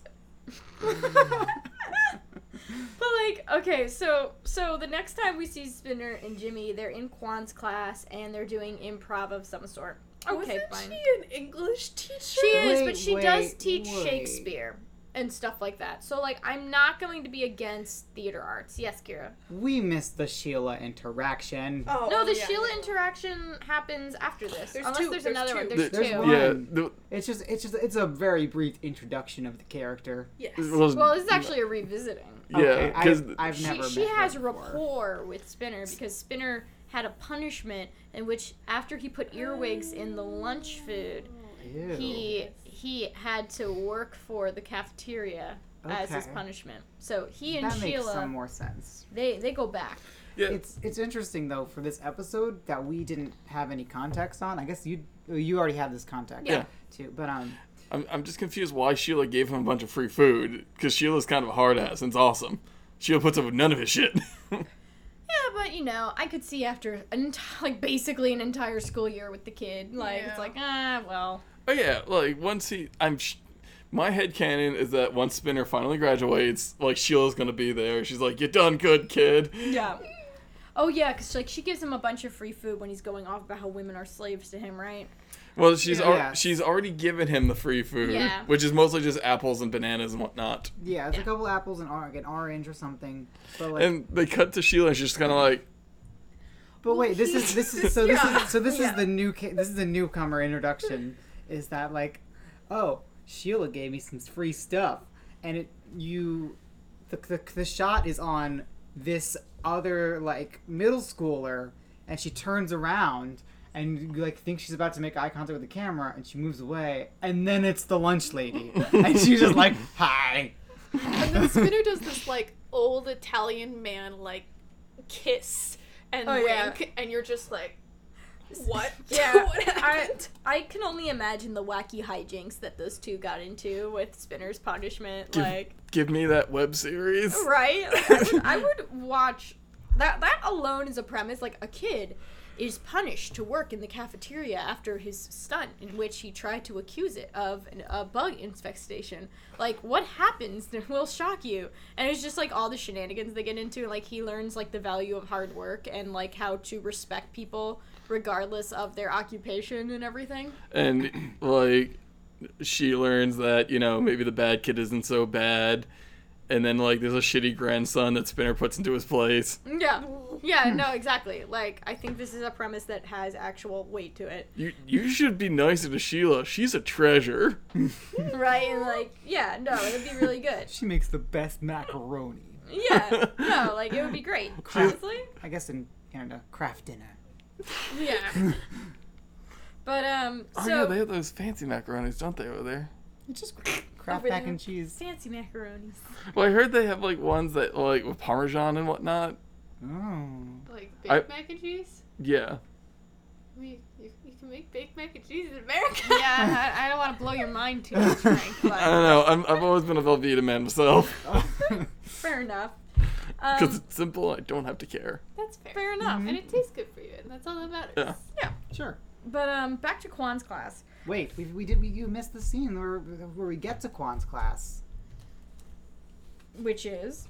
Which is Jimmy slamming uh, Spinner against the lockers right With the basketball. with Right. the basketball. I in the second about locker this. slam of the episode. Yeah, he like pins him with the basketball. Oh my god. After Spinner gets Ellie's number. Right, Oh. right. I blocked that out in my mind. Okay. As you can see. She's way out of his league. Let's be real here. How did that happen? But like, I think uh, like uh, the thing about Ellie is, at least in this entity of Ellie, Wild card. Yeah, I think that's the thing. I think she's just a neutral agent who just likes to get I- a rise out of people. I don't know. But I think that's true. She gets like Yeah. to get a rise out of people, but as she's she like is exiting the scene out the door, Mhm. she like looks at Jimmy and gives him eyes, like like angry eyes, and then rolls them and walks out. That's true. So there's So, there's like- a couple ways of looking at it. You could Yeah. either a she is because she's a wild card. Mm-hmm. I think that, and because she's friends with Ashley, Mhm. it very well could be she just wants to piss Jimmy off because she doesn't agree with Jimmy's behavior. Mm-hmm. I also think that too, like Spinner wears like skater brand stuff, and like I don't think he has very many piercings now, but I know he gets a lot of piercings as the series goes on. So like he's vaguely alternative, so like I don't think terribly far off for like uh someone like Ellie to be interested in, like especially during that era. Like he's very like that skater boy. or c that was the number to the local wendy's and it was just a power move against jimmy that too. so like, and like the thing with her is like it really like I just don't care, but also like I could buy many reasons behind why she did it because that's just the way that she rolls. Like she's just mm-hmm. very um like she's a delight, but her alliances are other than the fact that she is friends with Ashley are not very well structured yet.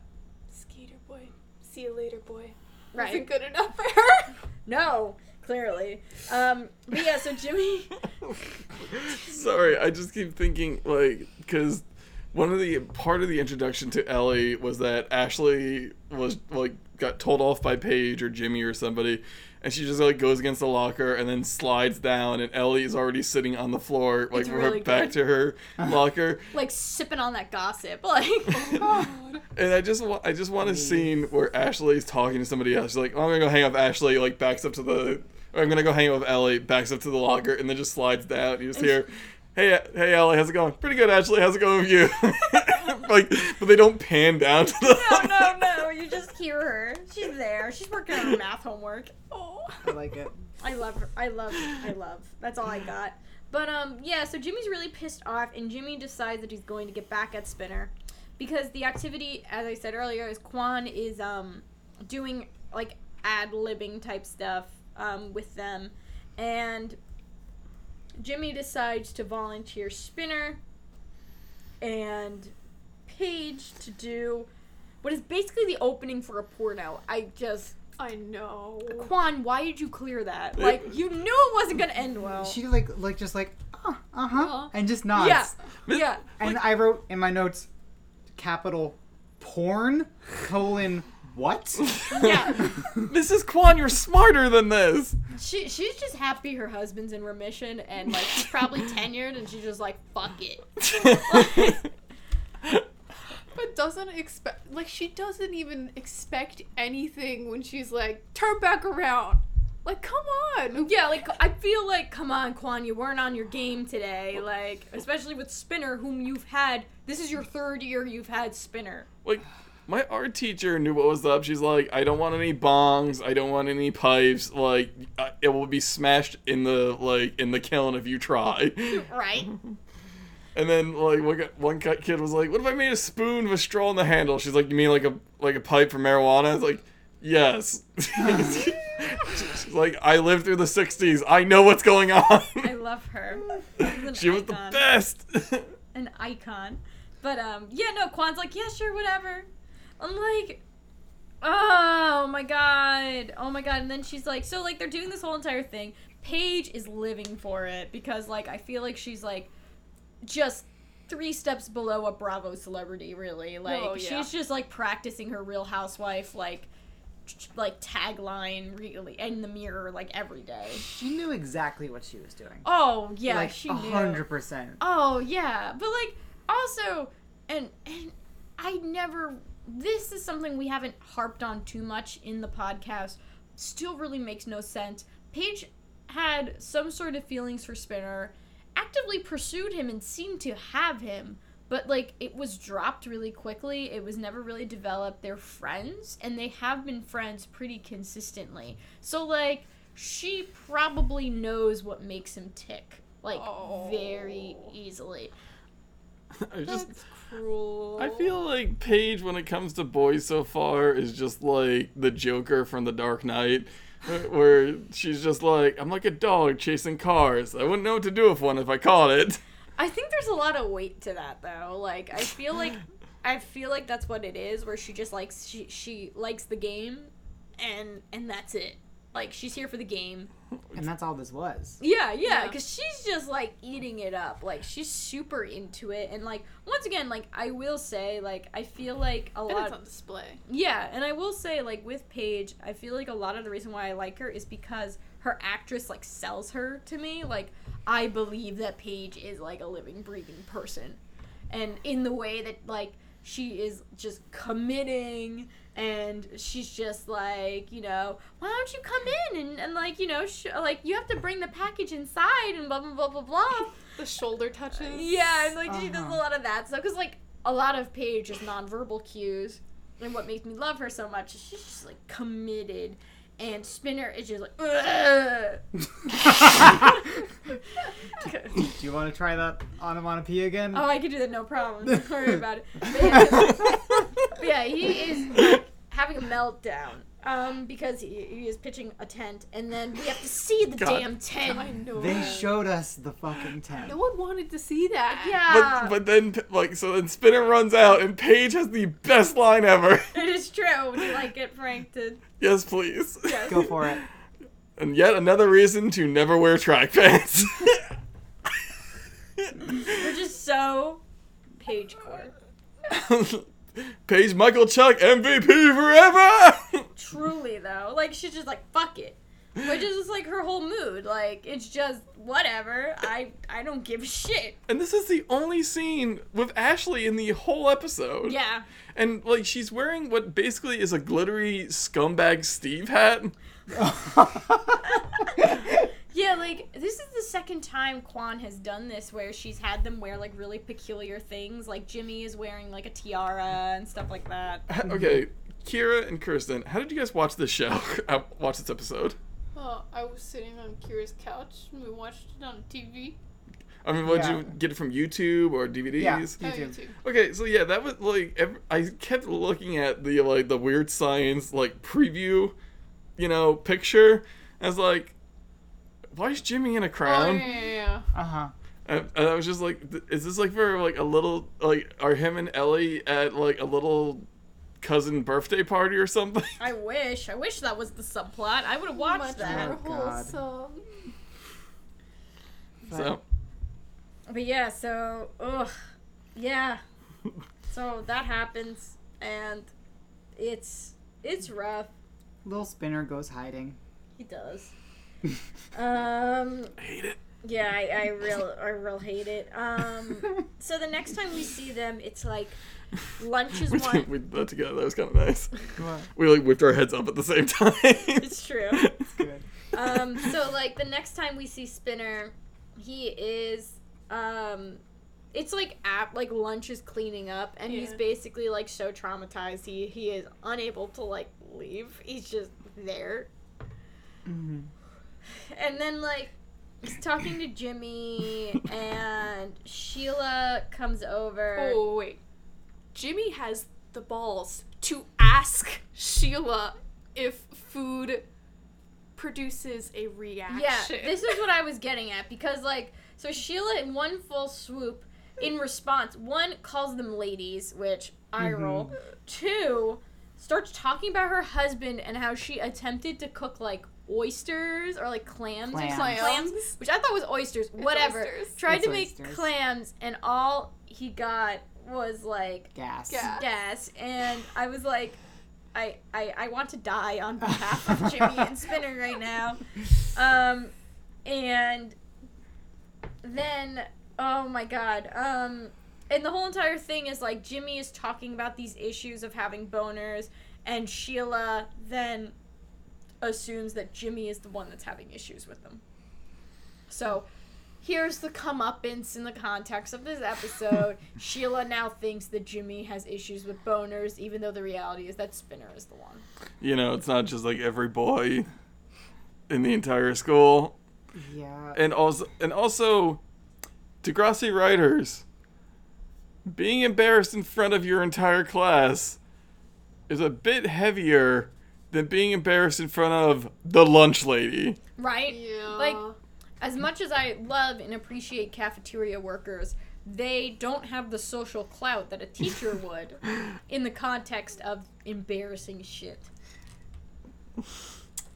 So, Like also, what was Kwan like what was like what did Kwan say after because like Oh. Spinner was running out and was Kwan just like, "Well then, I've made a mistake." Like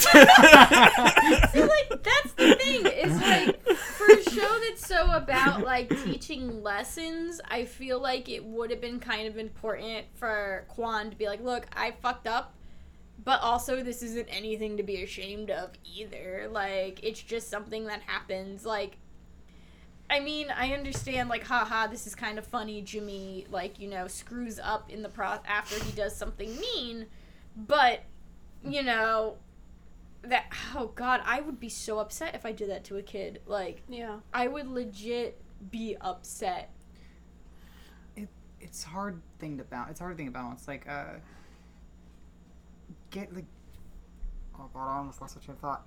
it's, it's very late at the time of reporting. Mm-hmm. Uh, but the lunch lady being the one to deliver the whole like, look, it's just a hormonal hiccup, and you don't need to worry about this. Also, the most Canadian Canadian thing said on this show so far, I think. Th- Perhaps. This, this had the most A's and sorries. Truly. A boots also. I didn't. I missed Just those. Spinner overall has like this very sh- thick accent, and that's just the way it is. Yeah, but like, and but they didn't have Miss Kwan do anything of like No. and with using her position of power. No. Well, it goes back to my issue with the way the teachers are written on this show. Like, it feels like they are just non entities, and that's not necessarily true. Like, even if a teacher, like, you know, I don't expect every teacher to be liked by the characters, I don't expect every teacher to be hated by the characters.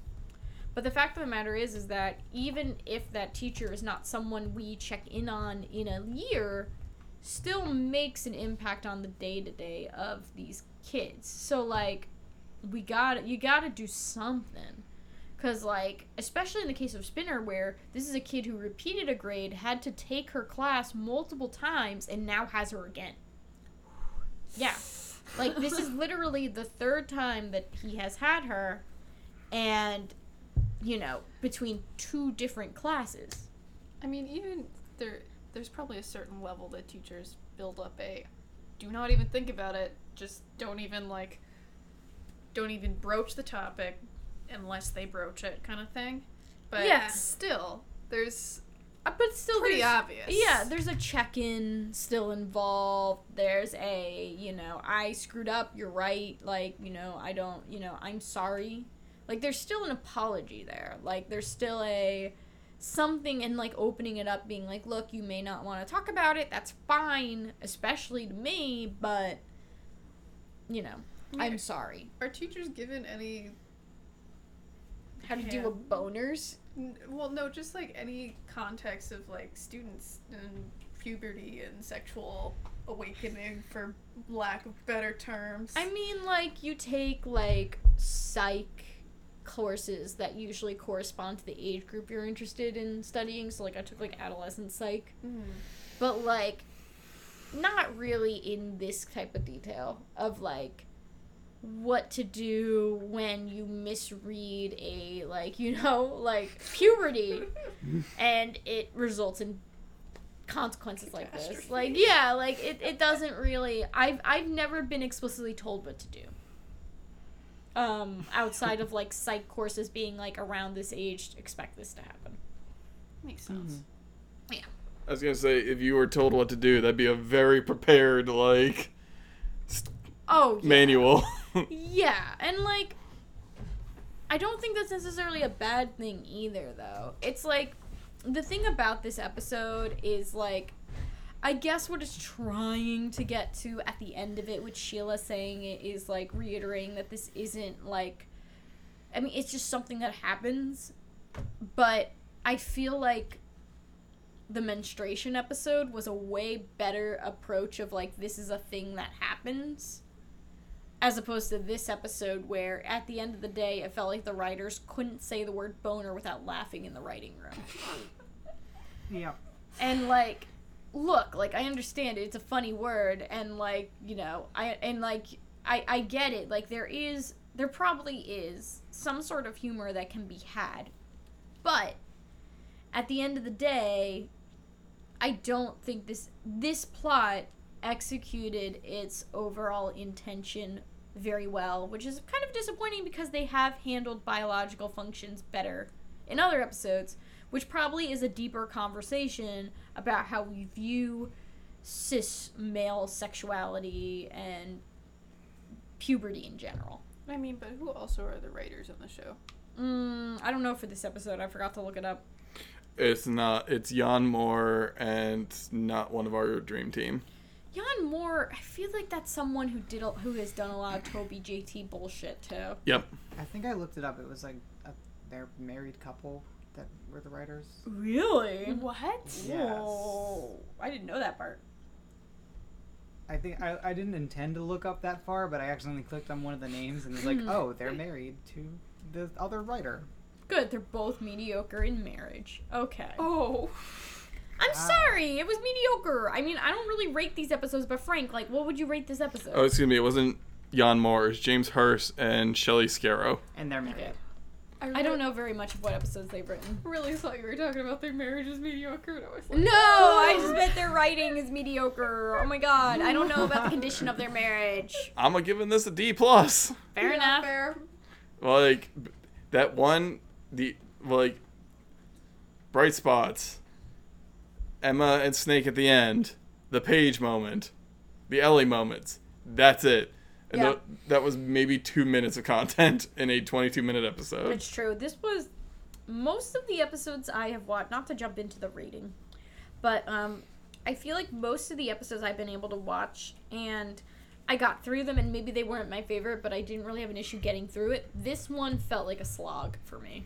And It's only 22 minutes. it it was uncomfortable for like the Craig episodes are uncomfortable because of their subject matter, but like I walked away I'm like they they fucking nailed it. Like they nailed it so hard. This was Yeah. this was just uncomfortable for it like it was cringy is the issue. Yeah, yeah, yeah. No, I agree because it's like, and for context for Kira and Kirsten, um, Craig, who you didn't really get to see in this episode, is introduced with the fact that his father abuses him, um, Hmm. and it's heavy. It's a two-part episode. It's the opening for season two.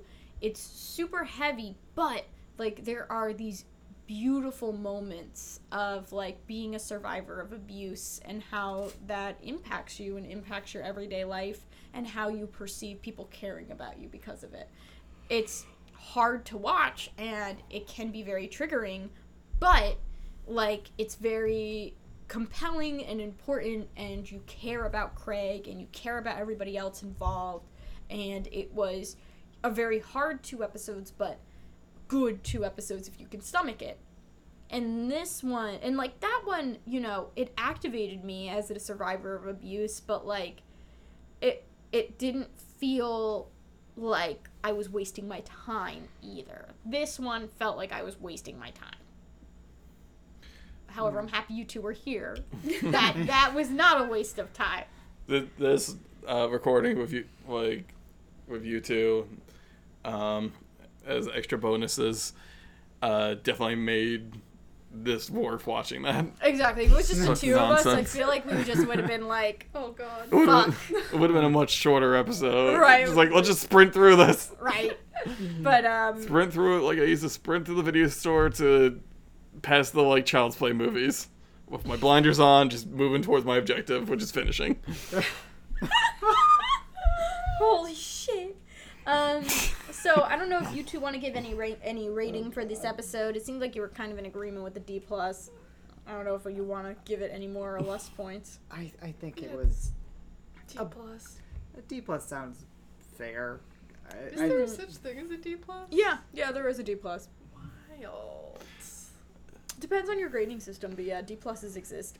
And and just so there is absolutely no like no question, D as in dog. D is in dog, not. we, we there are a lot of grades that could all sound vaguely the same. It's Yeah. true. F D C B A. Yeah. This is a D, as in dog. Yeah. Um, so let's move on to character rankings. How do we rank these kiddos, old and new? I don't know um, if we want our guests to kind of jump in first or Frank. It's really up to you all. Liberty is just honestly numero uno. Valid. Liberty's She's- up there. Living her life, doing her best work. hmm Um, yeah, I'm gonna say Liberty hopped in like a space shuttle and y- just screamed out the window, "I'm coming for you, Paige."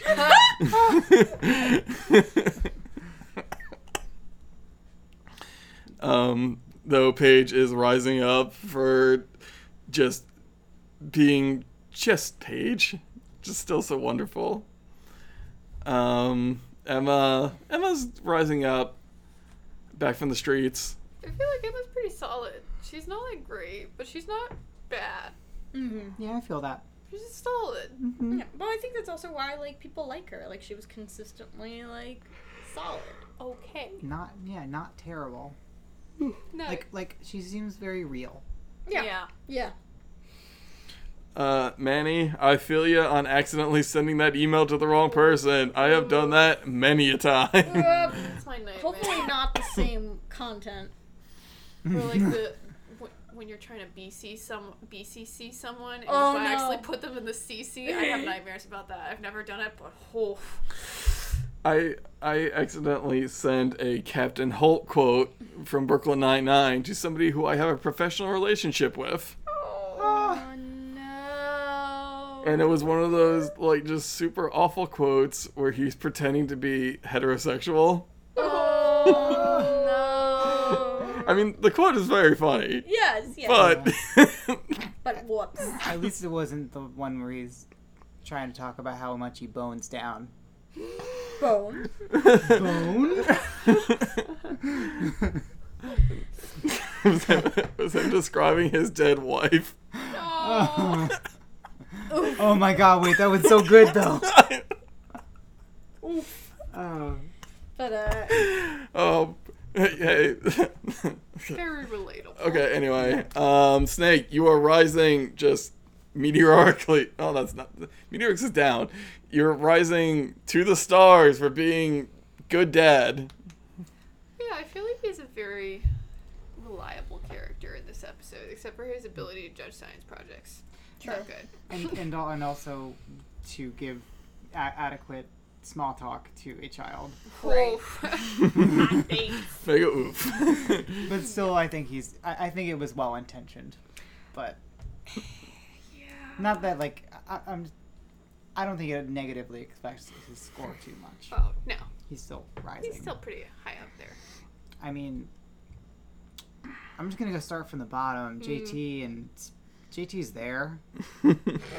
He's just kind of in the trough with all the pigs and Oh. just. Jimmy's Don't a say close that to pigs. Okay, he's not in the trough with the pigs. He's down the hill from the where Fair. the pigs are on top of the hill and all the mud is rolling down onto him. Good. Uh, okay. mm. I agree Yeah. with that.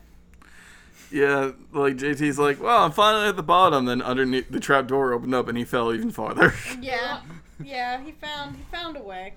Uh, Toby, God, I want to deduct you for burping in Emma's face, but I gotta give. No, you're going down a little bit, but you're saved. That was JT.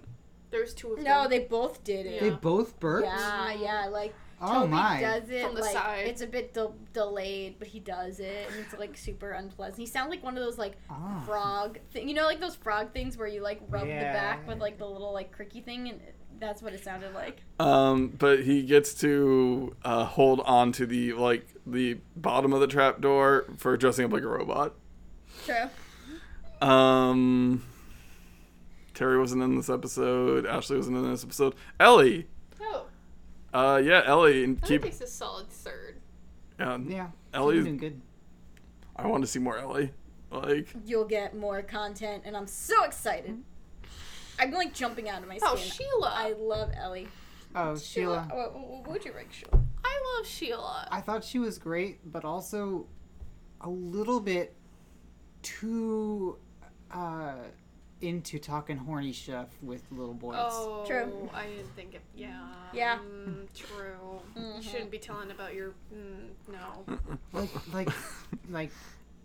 Oh, don't worry about it. Like, guys, just like hormones are a thing, and don't worry about that kind of stuff. But That'd be more normal. but didn't need to go into the whole.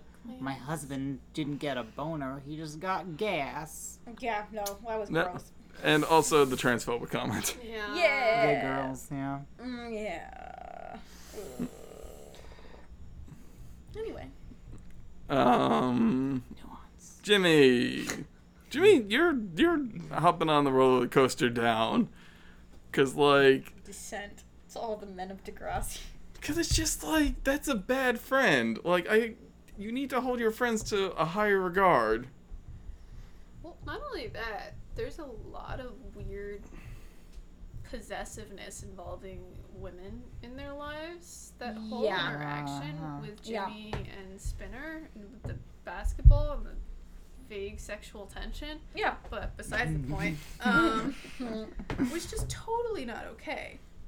And you can kind of see, at least it seems like they're getting influenced of, ah, yes, this is what it's like to be a teenage boy. But really, all they really think of being a teenage boy is, ah, masculinity and getting the girl and being strong. Yeah. Yeah. And Speaking of Spinner, Spinner, my boy, you're going to need to work a little bit harder to get back your sweet and tender prefixes because now you're just a chunkhead. So I think that's a bit. Oh, Kwan, Kwan, you're staying the same. the what the fuck? like- yeah. What the fuck, Kwan?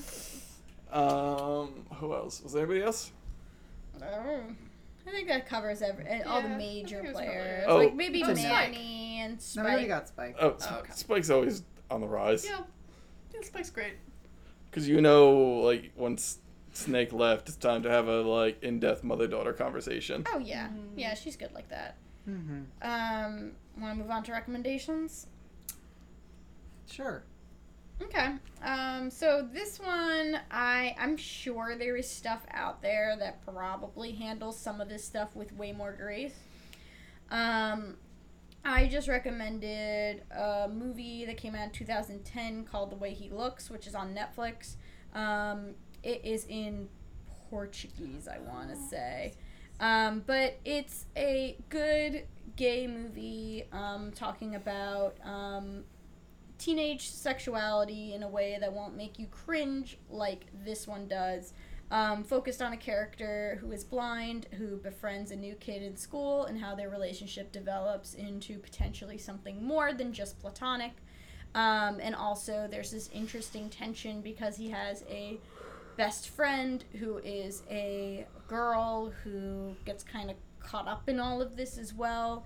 Um, I was really charmed by it. I really, really enjoyed it. Um, so if you want to check out things that have some similarities, particularly to like the B plot, especially going into like friendship, the dynamics of friendship, and when sexuality gets involved, how weird it can get. Um, this is a really, really good watch, and it's a really easy watch if you have access to a Netflix account. So I would recommend it. Mm-hmm. Yeah, I recommend it too. I thought it was really good. Uh, I guess I have just one like the only thing I think of is like uh, Jane the Virgin. Yeah. For Mm, yeah. um, introducing um, there's a couple good episodes about introducing um, a significant other to a child, Mm-hmm. which I think kind of explores it pretty pretty well. Mm-hmm. Jane the Virgin, great show. I think Friday Night Lights has handled it to a certain extent as well.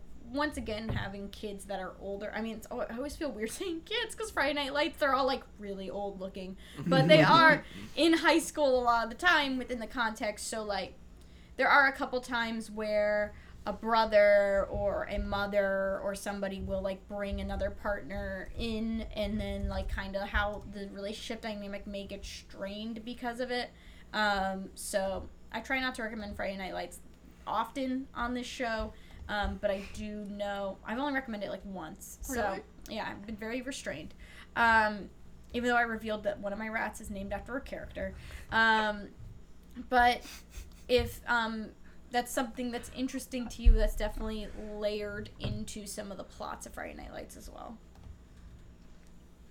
Yeah, to be honest, I have no boner recommendations. It's fine. No, yeah, there's none. I can't make this posy. Do you have anything that you're reading or watching or anything like that right now that you would recommend just because it's nice? Uh, hmm, I'm watching. No, honestly, the book that I'm. We both have one that we would definitely I already both did it. oh, you what? You already did it? Yeah. Ah. Dang. Yeah. So the broken the Broken Earth series by N.K. Jemisin, we both really love it. It's real good. I mean, I guess I really like the. I finished this a bit ago, but the Stormlight Chronicle uh, archive. Well, I didn't finish it. I finished the last book that's out. Brandon Sanderson. He's also a really good world builder. Because Degrassi is clearly an, a great example as well. the world building, all those characters put in weird places with so many laws that it should be broken for character and world development. Clearly. Um, Frank, do you have anything else you recommend? Well, if you're not sick of people saying the word boner, I switched just the music of Ninja Sex Party because that's almost all they talk about. But if you're not interested in that, I've been reading um, Fantasy's Othering Fetish by Fenderson DeJelly Clark. Um, it is about like the fantasy genre and people of color. It is very interesting. Oh. So, or just like the way they're represented in it. And guess what? Not great. So, uh, but like it's a very it's a very good read. I would suggest it. Nice. Okay. Um, so, if you are interested in continuing the conversation with us, whether please, please not about boners, but if you want to continue the conversation with us about Degrassi at all, feel free to email us at ihopepod at gmail.com. You can also follow us on Twitter at ihopepod, on Tumblr at ihopepod, or you can join our Facebook group at I Hope I Can Make It Through Podcast, um, and we will keep you up to date and potentially open up any discussions concerning topics in the episodes or just anything Degrassi adjacent, really. Um, if you would like to talk, um, also, if you would like to potentially be interested in co hosting, um, remember that we work on about like a four week delay. However, if there are later parts of season two that you are interested in potentially appearing on, please contact us so that we can potentially add you to our interest list. Um, also, if you want to provide a audio clip or a piece of text talking about how an episode, a character, a season, whatever, the series in general means something to you, please don't hesitate to send it to us. Um, we will either play the audio clip or read it during um, during the show itself. Um, if you are interested in talking to me personally, you can reach me on Twitter at DM is unbreakable. I'm at Stuck Dancing, um, and I also do another podcast with uh, my sister called Teen Girl Talk, where we talk about other teen media that's not Degrassi, um, and also just a bunch of nonsense like. This is intelligent. That one's dumb. I can't have fun. We've talked about this. I had fun. I'm glad you have fun, but I am the no fun zone. Um, but um, um, with obviously no pressure, but Kira, Kirsten, are there any ways that people can get in touch with you? Sure. On my this is Kira on my Twitter at Kyrathion uh, at K Y R A T H I O N. You know, I am a mysterious, math- magical, mythical being who has no social media. Hmm. Fair enough. Um, thank you so much for the two of you for appearing today. I hope. Yeah. I'm, Oh, and I would really like somebody to write into me and help me write the script for Jimmy's flyaway home pornography story. Another thing, I'll, Frank, I'll forward you the email once I get it. Whoever that brave soul will be. Just don't send us your KIK. Oh my god. No. Um, I don't know what that means, and I'm happy I don't. You don't have to. Um, anyway, on that note, we hope we can continue to make it through, and we hope you'll be there with us. Um, thank you so much for taking the time to give us a listen, and we'll talk to you next week. Bye. Bye. From my